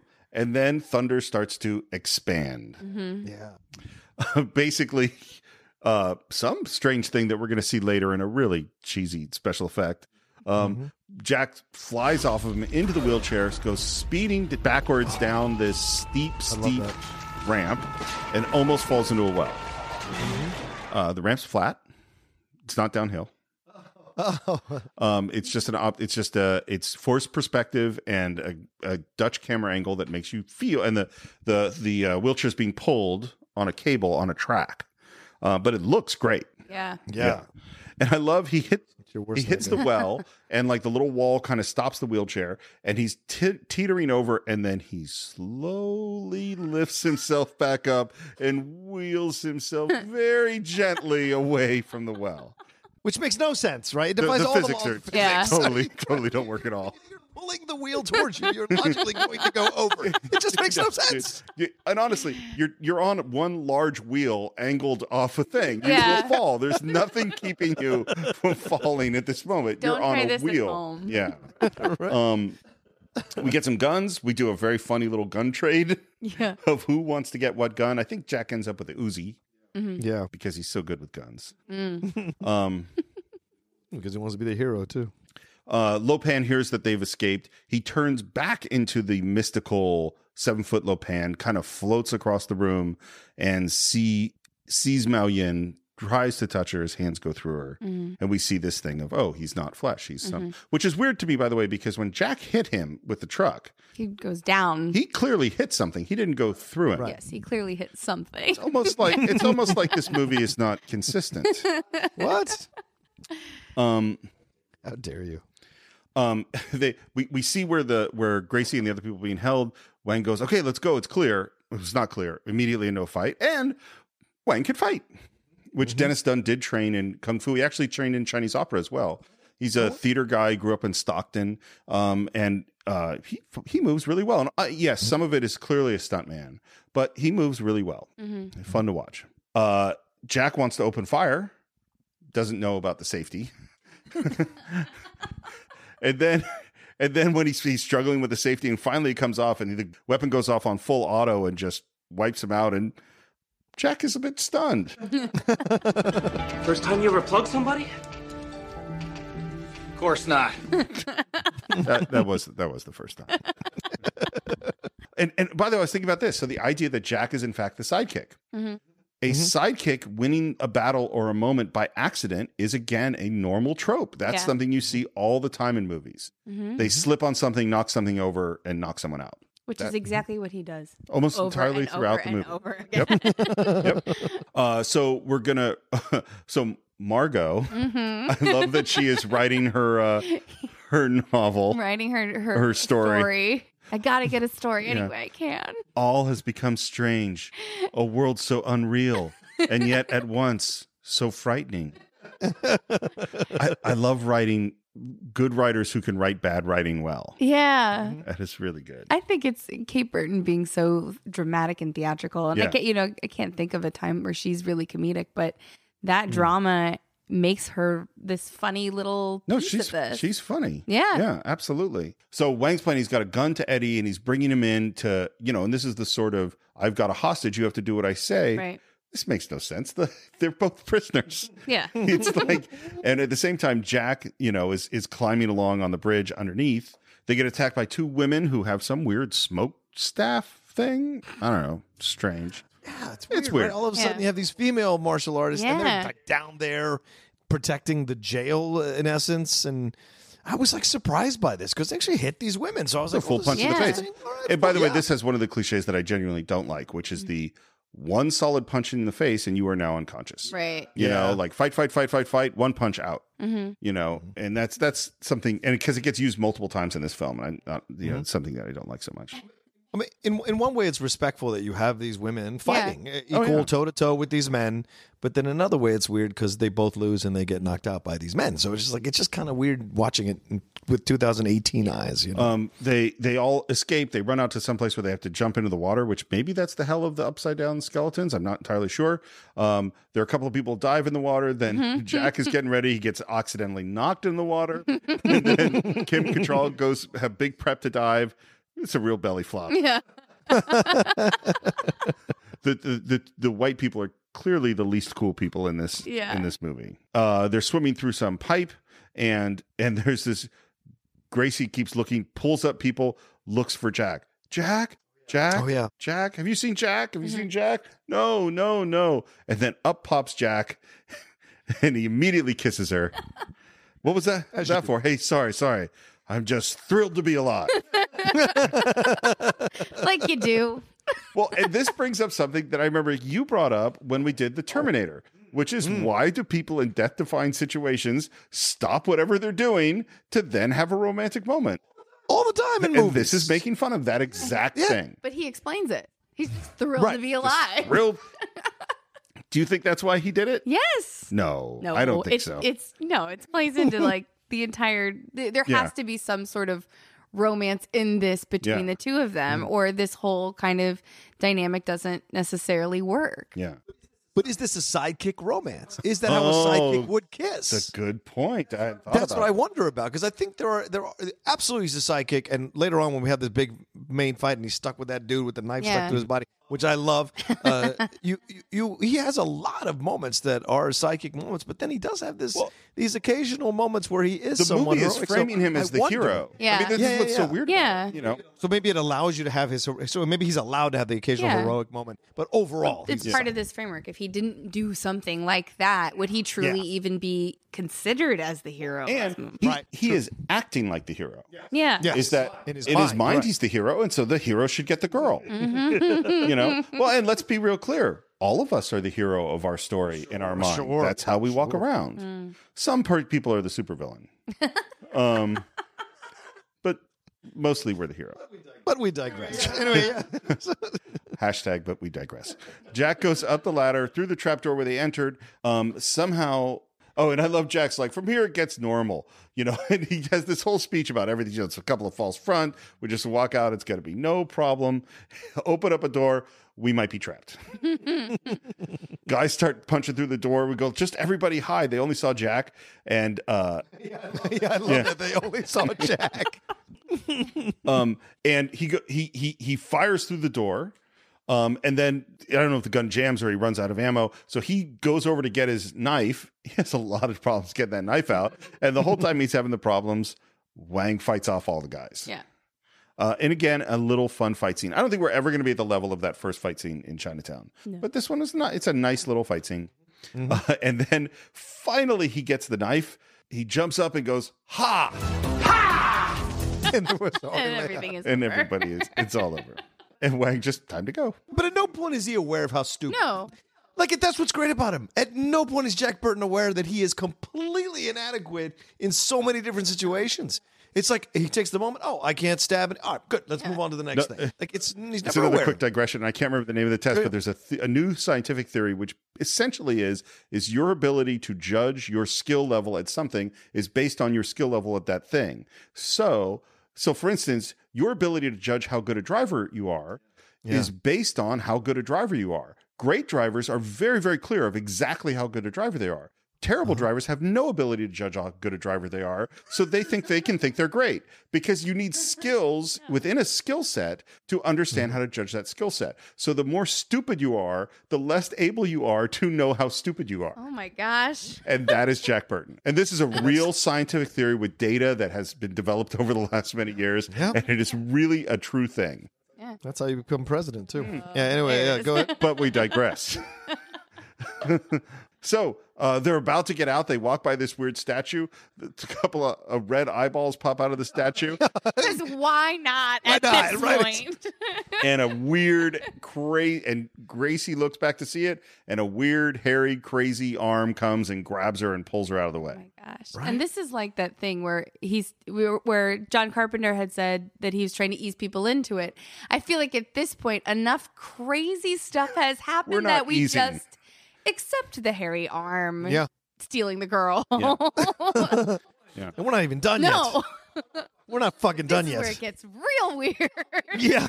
yeah. They, they jump in uh, Egg Shen's bus, who's waiting for them. Yep. Security opens fires. They drive away. Everyone's excited. We made it. Holy shit, we made it! Where's Miao Ying? Inside. Somewhere inside. Where's Gracie? And then we cut to Gracie being carried down, carried down some hallway by a really weird, hairy, silly creature. Some kind of Chinese Asian legend. I mean, Chinese legend creature or something. Like I don't. I'm assuming. I I, think don't. Oh, we've left the realm of anything. yeah, I can- uh, yeah. now we're in someone's imagination. Some sort of demon. just Um, a creature.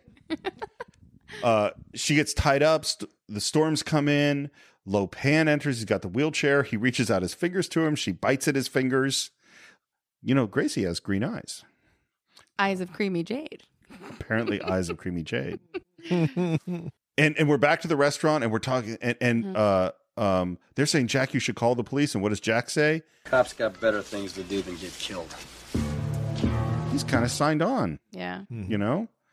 Does he like being a hero? Like what I- what is his motivation I at this think point? this is back to the sidekick hero thing. Is there are so many films where all this the sidekick's not into it, and then all Mm. of a sudden the sidekick has a moment of heroism and is part of it, yeah. as, and is a hero in themselves. Yeah.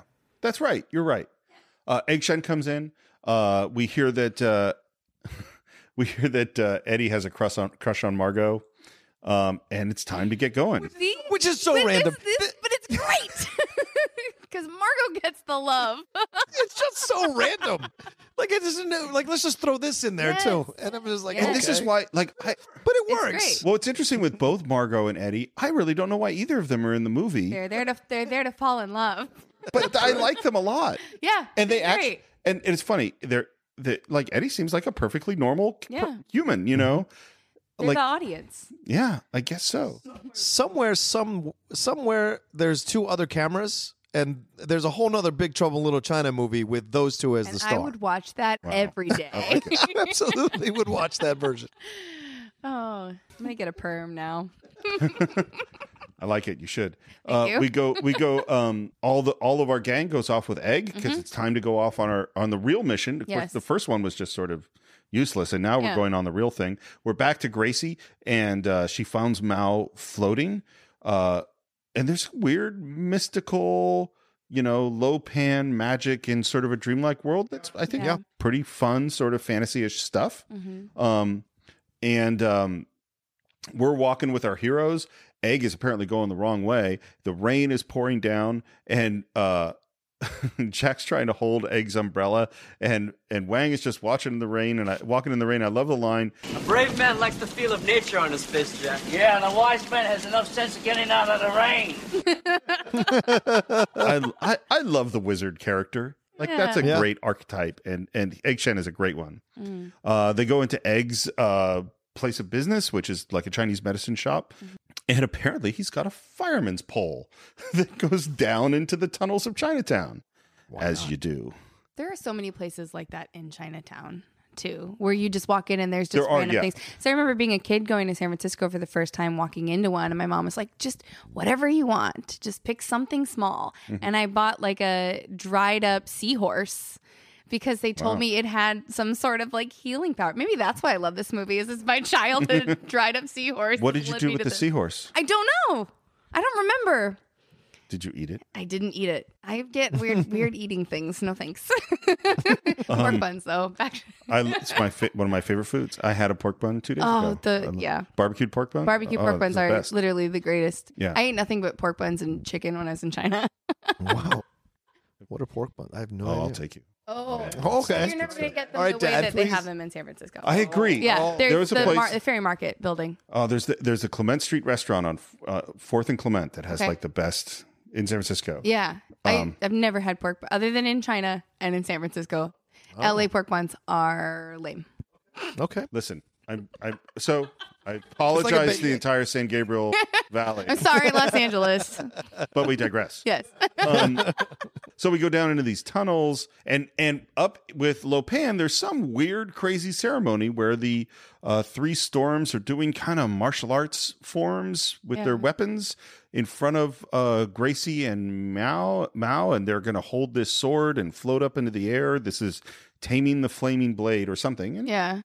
It's a Hey-o. preparation for what's to come. yeah. Mm-hmm. um, and they get brought up to the to the roof and they touch some statue and there's weird lightning. Um, and and that's when Lopan says, "I'm gonna marry both women." Yeah, that's the plan. Down in the tunnels, some weird thing comes out of a, a hole in the wall and grabs one of the guys.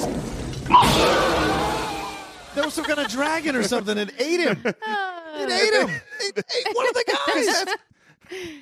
Um, Egg Shen throws something that explodes with smoke and says, You will come out no more. Jackson, what? What will come out no more? Yeah, yeah.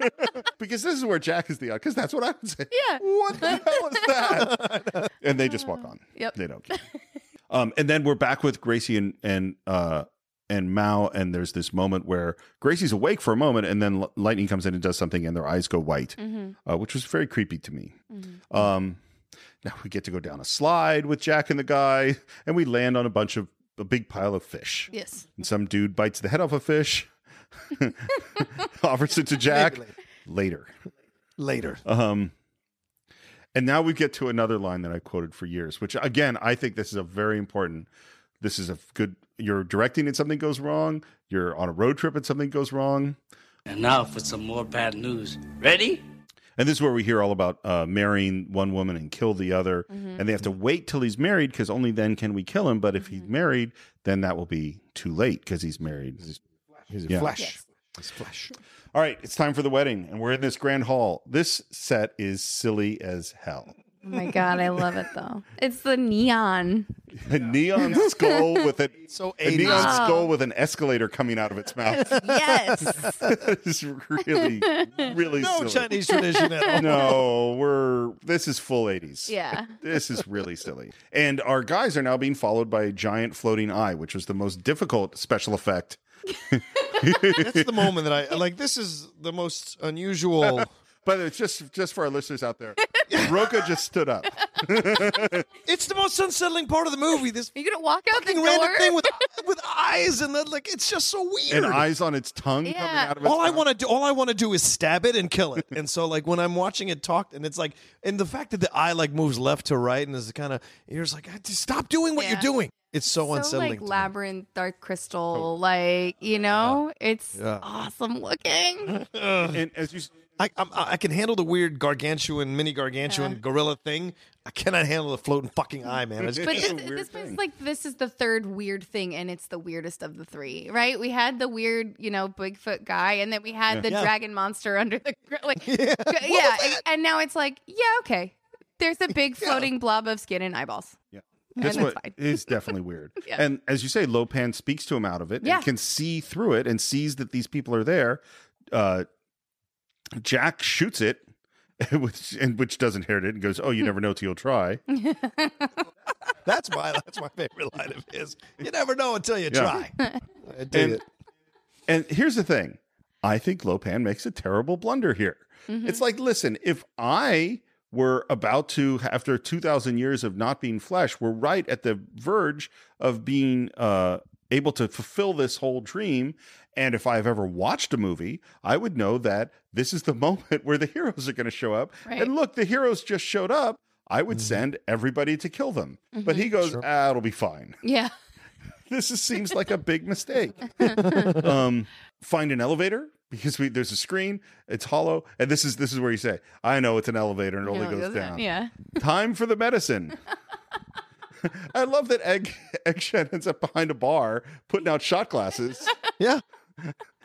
As you do. Uh, and, and they, they they say cheers, and and Jack goes, Uh, this does what again exactly?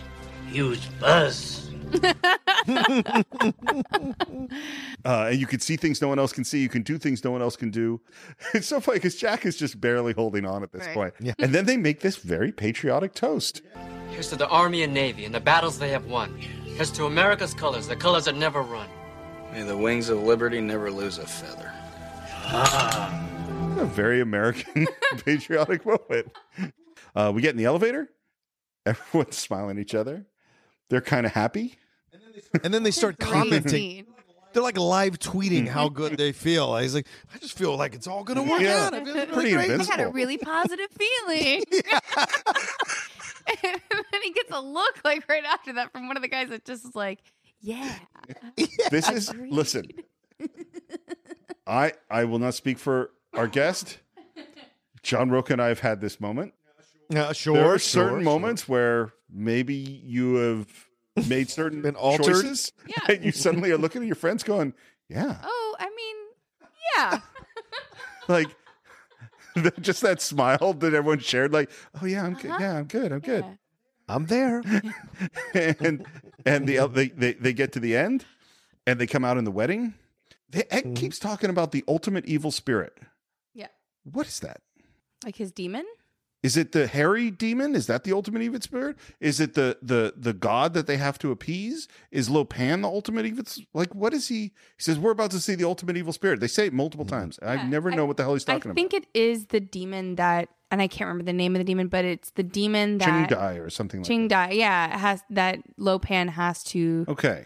be Mm-hmm. s satisfied. It's his demon. It's like his spirit animal. Uh, Lopan pulls out the needle of love. Oh, He's into some kinky shit. yeah. That sounds like a Bon Yeah. Jovi song. um, and he's poking them, and as Yeah. he's poking them, he starts to bleed. And then uh, the guardian with all the eyeballs sees them, and Wang sword right into the guardian. Well, because they were because they want to shoot Lopan uh, multiple times, and uh, Egg keeps stopping them, No. going, "You have to wait till the ceremony Yeah, is till over." he's flesh. 'cause It's human, Yeah. right? Flesh, and they don't want to make any noise. They don't want to do. It. And then all of a sudden, uh, Wang kills that that uh, that floating piece of hell. And here come the bad guys, and all of our heroes scream, and Jack screams, and Jack fires his Uzi up into the ceiling, and a rock comes down and knocks him out. That's so great. This is the moment of the movie to me. I mean, That's this the is really best. sums up his character. Yeah. It's, here's the final battle. He's not even going to take Yeah. part in. Um, he is flat. He is Yeah. knocked out. out. Yeah. He is out asleep. Big fight scene. Gracie punches uh, someone. Egg throws these bombs. All the guys are fighting. Um, Wang does this great run over the arc, you know, Mhm. which is Yeah. awesome. That's a great little moment. Um, the girls are wrestling with Lopan, who seems to be pretty solid at this point. Jack kind of comes back to consciousness, pulls out his gun, sees Lopan, is about to shoot him. Thunder grabs the gun and it punches it and it just explodes. Wang goes and distracts Thunder, does some nice evasions and stuff. Jack goes to draw his knife and he gets attacked by the giant armored demon guard, whatever it is. And I love he just falls backward, knife comes up through the bottom of the boot, stabs the guy who then collapses on top of him, and now Jack can't move. He's just stuck. I can't seem to push him off. but that's something with with because the knife in the boot is something in so many different moves. Oh, but it's yeah. like it's always gonna get stuck. It's a knife in a boot. Like it's going into some, like I've always wanted to see that. so you every don't movie. I've that's seen why you this. don't keep a knife in your boot No, not anymore. yeah not ever since that incident Not since That that one in time. 2011 it was- Yeah. don't want to talk about it stuck all night with that thing in front of the person. yeah and he's stuck there for a long Right. long Really is. time we're going to cut away to a lot of stuff But what's great about it is the position he's stuck into, Steve, is brilliant because it's a baby Yeah. position, a fetal Yeah. position. And it's brilliant. Just the just the subconscious nature of the position that he's in is just Mm-hmm. brilliant. um in the meantime wang is now going toe to toe in a flying sword fight with rain This crouching tiger, hidden dragon shit is going on. It's Oh, man. like crouching hamster, hidden squirrel. As far as I'm Oh my concerned, God. I, this is the weakest in the movie for me. I Yeah. I hate this fight scene. I think it's terrible. It's it's so much more random. Like the first one is so toe to toe, you know, Mm-hmm. gun to guns drawn. It's so it's so western. This one is like very random. Well, and little things. That They're not happen. doing anything cool. They're flying through the air and they're just sword fighting left, right, left, right, left, right. There's no style to it. There's no. You're looking at me like I'm crazy. Well, you, both of you but are you never fucking see crazy. them co- like connect. You never see them fighting each other really through the air. You just see their individual shots. No, you, see a them little like bit? they're hitting sword against sword. Have you seen this I movie? don't know out anymore. Catherine? they flying through the air like doing the thing. That's pretty. Cool. Can you do that? It's pretty cool. I can't do that. Um, uh, I think that if when I was 25, yeah, I could have done that. You could have flown through Yeah, the air well, for, it could 20 jump off. for twenty feet. they're flying through the They're air. jumping off a trampoline.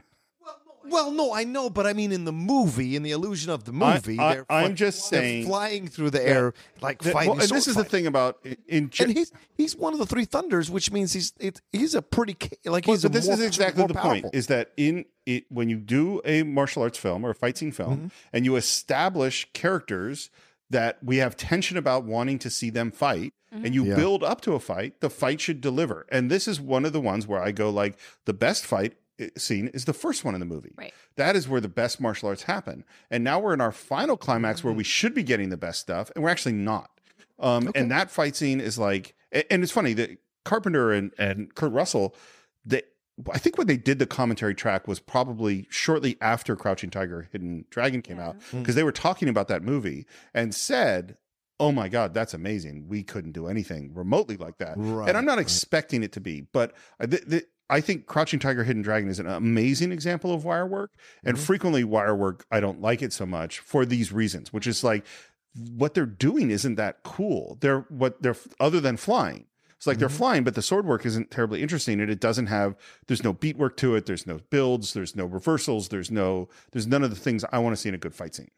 And that's fair, but that's the same thing that with Matt when I talk about top, uh, when top ten. Matt knows like he Talking can about comedy, he- yeah. comedy. When he sees com- like he can see the bones and all, and which is why he doesn't like a lot of comedies because he can see all the jokes coming because he's so professional. I'm sure you're uh, Catherine. You, you have the same uh, uh, experience sometimes when you see certain comedic movies. So I Laugh respect that. inside. I respect Right. how you feel, Steve. Completely for me, the But if you layman, liked it, it's fantastic. fantastic. If you liked it, you liked it. That's Yeah, that's what that's exactly. all that really matters.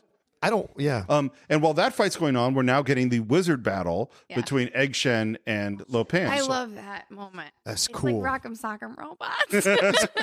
It is, and even the way Lopan is using his dude is a is a is a play control. It's Totally, like a I controller. never thought about totally it. It doing looks it like again. he's got a controller. I, I thought he was playing Nintendo, it's, except it's eighty six. So I'm like, it's oh, so but it ahead of looks its just time. like it. it really is. And I love the colors and Yeah. like it was very remi- Yeah. like it reminded me of Harry Yes, Potter when it's when Sure. Voldemort and versus Harry Potter, had that Potter, yeah. last yeah. Um, and, and I love too that like apparently you know there's sort of you never could beat me Egg Shen. mm-hmm. I don't know how old Egg Shen is. And- and they battled maybe so many Yeah. times Yeah. through this whole and thing. maybe it turns out well because then then you have these mystical creatures appearing and if Yeah. that is meant to be lopan's demon then maybe we're led to believe that that is some Mm-hmm. other good sort of creature Yeah, maybe, maybe. Jack finally rolls this guy off of him and gets free after all of this other stuff goes on. Um, Al, Leon, Al Leon gets killed. I'll take a moment for him. rip Um, uh, and then Wang throws his sword and kills Rain. That's the end of him. Uh, uh, Lopan and the women go up through the skull. Lightning destroys the skull with a lightning bolt. Lightning escapes. Um, Jack gets to Gracie. They get attacked by the crazy hairy monster, which apparently has testicles in the same place as a human because Gracie kicks him in the nuts, as you do.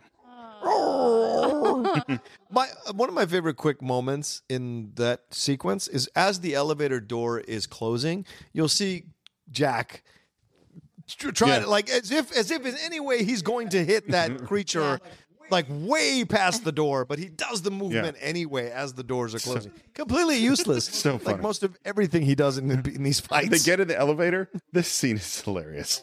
oh God, it's so great. so the, he goes, "I have a knife." She's like, "A knife?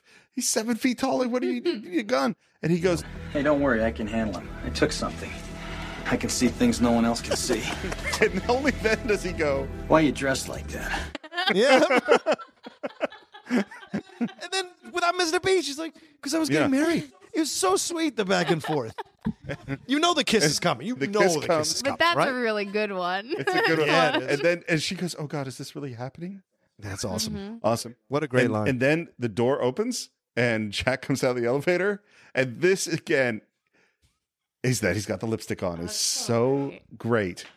because we're making fun of this kind of a movie. But this is another of those things of like, Mm-hmm. yes, of course, that is what happens when you wear red lipstick and Yeah. kiss someone. and and now Lopan is fully flesh, and he's going to have to kill Mao Yin, and Thunder is there.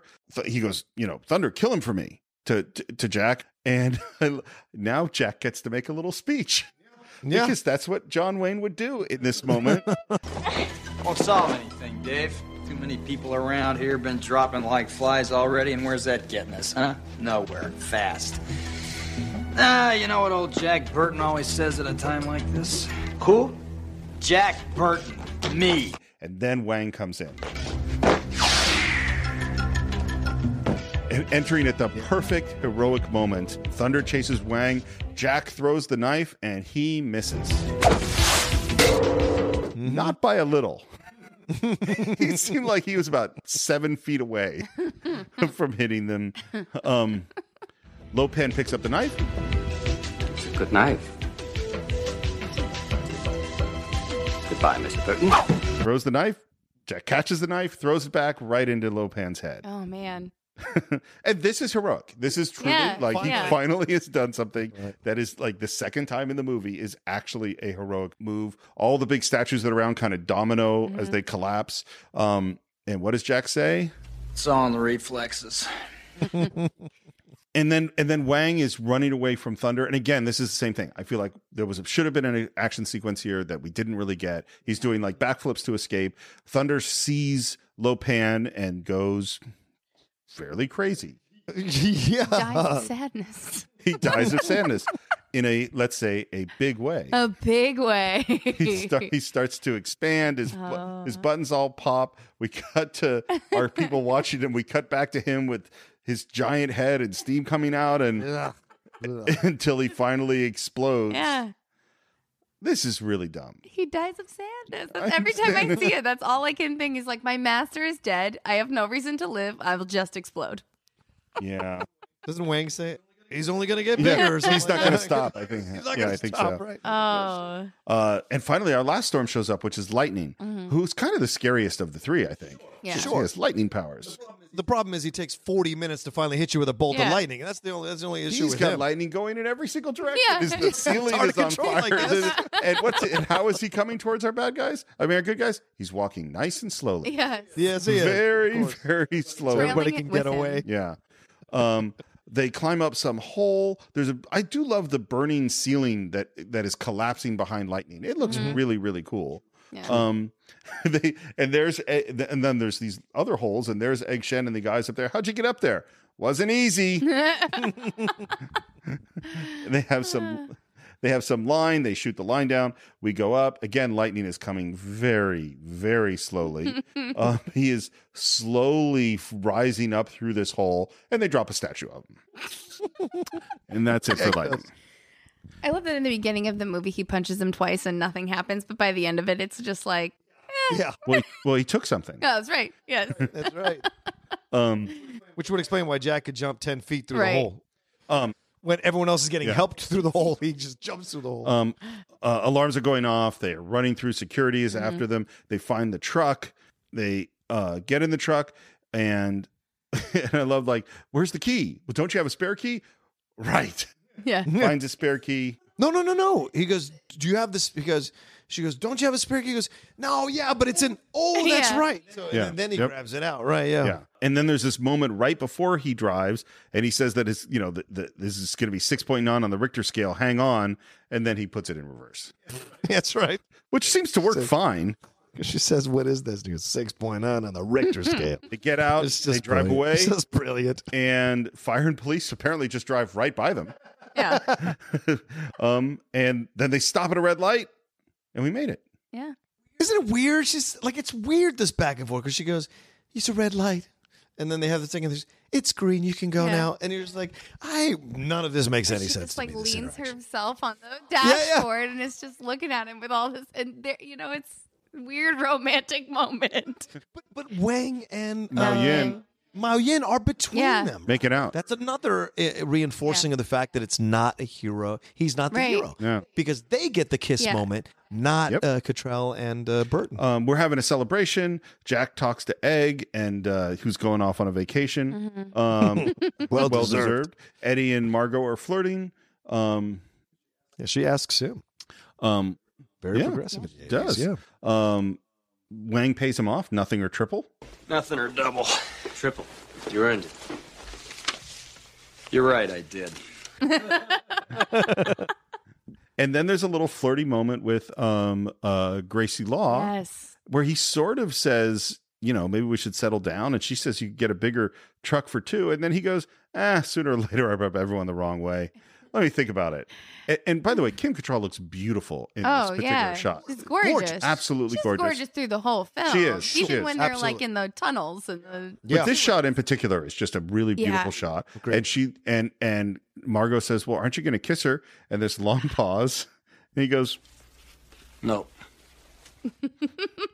and here's what I was thinking about this a lot again because we're we're putting this hero story on its head. Right. Is that in the classic hero story? Yeah, there's the there's the damsel in distress, or there's the you know the the woman in it, the love interest. They're going to kiss in the danger moments, Mm-hmm. Mhm. which we've done, and then we're just going to assume that this relationship is going to be great, Yeah. and they're going to live happily ever after, gonna ride and off that is probably fairly stupid. yeah. And, th- and this because that's not really how relationships are going to necessarily work well. um, and in this one, they just go, "Nope." Yeah. and he walks away. And uh, I love it. And then we have our our little goodbye between our two heroes. Mm-hmm. We really shook the pillars of heaven, didn't we, Wang? No horseshit, Jack. No horseshit. I really wanted a sequel, by the way. I Well, totally would have But watched. there, there is, in the form of the comic books. Oh, there's comic books, sure. Yeah. Oh yeah. Comic. I, I will disagree. Comic books are not a sequel. Comic books are comic books. I love comic books. It was clearly being set up for a sequel. It seemed like I want to see these guys together again. because he doesn't get that final No. kiss. Yeah. And they have Well, that. and back then there's forth. and then what he the says. ending in the truck. Right. right in Right. the truck. Right. And, and and we get again. He's back on his CB doing his podcast, as my wife would say, and he says, "You just listen to the old Pork Chop Express and take its advice on a dark and stormy, night." when the lightning's crashing and the thunder's rolling and the rain's coming down and sheets thick as lead. Yeah, Jack Burton just looks that big old storm right square in the eye and he says, Give me your best shot, pal. I can take it. And then what happens? A monster comes Monsters out of in the back. and credits. Right. Which, by the way, Oh. Carpenter loves to do that. He loves Yeah. that little thing right at the end to yeah. go so just a little bit. This is not over. Yeah. You know, he loves that. It's Halloween. It's Halloween. It's Escape Thing, from New the York. Halloween, the They Thing. live. Yeah. The thing. Yep. The- He loves that. Leave it open ended for everyone to decide what happens Mm-hmm. Yeah. next. So uh, they're the movie's getting ready to come out. They te- they did tests. It tests through the roof. Everyone Yeah. loves it. What they said is that they're going to like the press junkets, and all the reporters are asking the question over and over. Then they're saying, "How does it feel to know you're going to have the biggest movie of the year?" Like everybody's saying Yeah. to them. Kurt Russell said that he had not been in a film before or since where that was what people had said to him. Yeah, Mm-hmm. and that's got to be a kiss of death yeah. because apparently the studio put three million dollars into marketing for the Mhm. movie, which is even then was nothing. Yeah. And Right. the movie came out, and it just bombed. Eleven million Yeah. dollars. And I think Scott Pilgrim is the closest thing I've ever heard to something like this. Scott, everyone came out of Scott Pilgrim like, this is going to blow the doors off. It's going Love to be that two hundred million dollars, right? Nobody went to see it. Nobody went bl- but the people who kind of got Yeah. the niche Right. niche people. They thought it was going to be more widespread or appeal to more people, and it did not. But I think like But it's a cult favorite. that movie, yeah, like that movie and like this movie, it lives on. It holds Mm-hmm. Yeah. up over time. People will go back and rewatch those films. and and we see that now with this. Yeah. Well, this is well, and this is a lot of John Carpenter's career because the thing didn't do well in theaters. Right. Mm-hmm. You know, Right. like he- you know that that his movies, people, you know, they live as the same thing. Where in Prince of Darkness, they're all movies that people really wanted to watch in home video, and like me, watched it over and over and over again.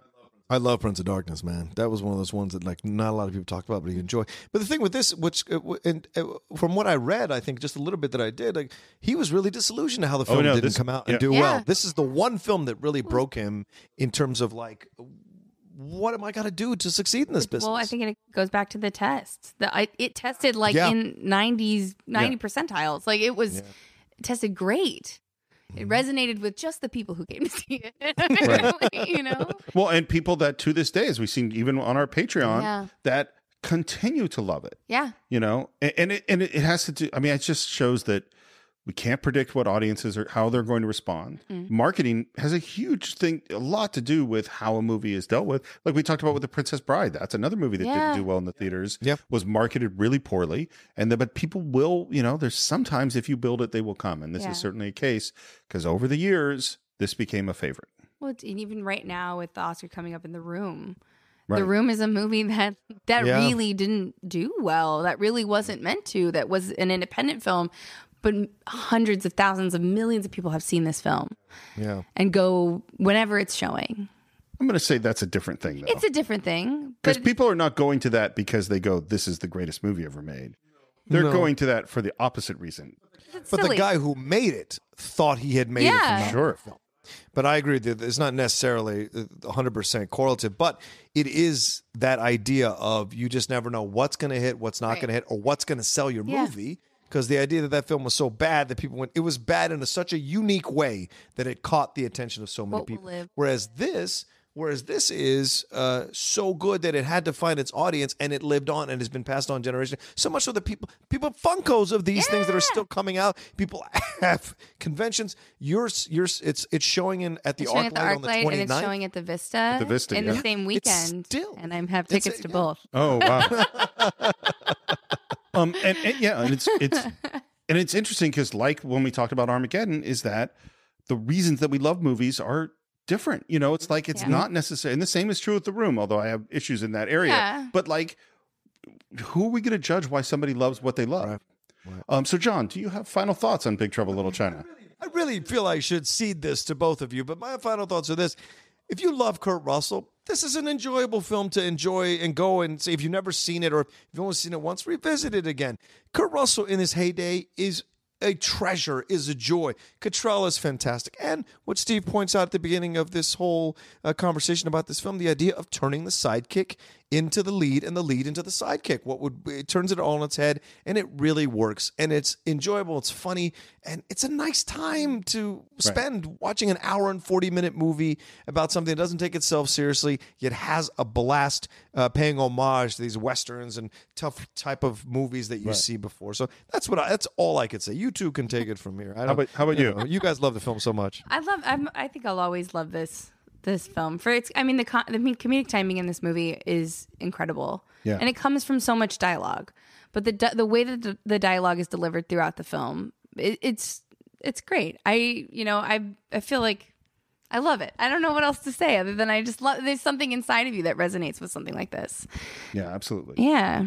Here's the thing I've been thinking about is that, you know, we've been doing this podcast for a long time and the you know, we talk about this idea of being a cinephile, being a lover of film as if Mhm. as if it's about your personal relationship to this movie. Mhm. It's that you and the screen. And I think that's definitely true. But movies don't exist in a vacuum where you're alone. In fact, a lot of times the significance of a movie to you is actually because that movie acts as a linkage between you and somebody else. Mhm. Is that movies and movies are evocative of not only a time and place that the movie took place in, but a time and place in your life. And this is what this movie is really for me, Mhm. which is that this is a movie about my friends when I was in college. You know, that's what this movie is about. It's about, it's not just me and the film. Mm. It's me and my friend Jeff and my friend Steve and my friend Pete and my friend Brian and all of, and when I met Karen, who became my wife, and all of these people who gathered together and threw these quotes back and forth. And the movie became a shared language about our friendship. Mhm. You know, it's more than just what Big Trouble in Little China is, and that's why the movie is more special to me than the than just the film itself. It's special to me because of my history and who I am, and I think that's true for all of us in all sorts of movies that we love and we continue to go back to. That movies can go beyond the film. They're about your relationships, they're about your history, and they're about how you became who you are. So that's what we think about Big Trouble in Little China. Of course, we always want to hear what you think. Um, as you can reach us on our Facebook page at the Cinephiles, you can subscribe to us all sorts of pla- places. You've heard me list the list many times, but if you do subscribe to us on iTunes, please leave us a review. If you subscribe to us on YouTube, we love reading your comments there. It's a lot of fun. This was a Patreon pick, and if you want to have your movie picked, you can become a supporter of the Cinephiles on Patreon, Patreon.com/slash The Cinephiles. If you're kind of curious after hearing us talk all this time, what's this Big Trouble in Little China movie really like? Well, visit us on our website, cinephiles.net, and you can buy the movie and every other movie we've ever done right there. As always, you can reach me at SR Morris. John, where can we reach you? Uh, you guys can always reach me at the Roca says on Twitter and on Instagram. And Catherine, thank you so much for taking the time to come be a guest. Uh, where where can people find you uh, on the social media if they want to At follow Pumps Comedy is probably the easiest way to find me. yeah, Pumps for- Comedy. for shows and now music videos and all sorts of stuff. well, we had so much, so much fun talking to you about this too. film. It's so great to hear someone who came to the film at a different time and your love of this film. It is, you know, because that's maybe the other thing is we get to connect with people from different places who love the same thing. So that's great. It was really great having you on the Cinephiles, and I think, Me. and I think that's it for this week. All right. And we will see you next time on the Cinephiles.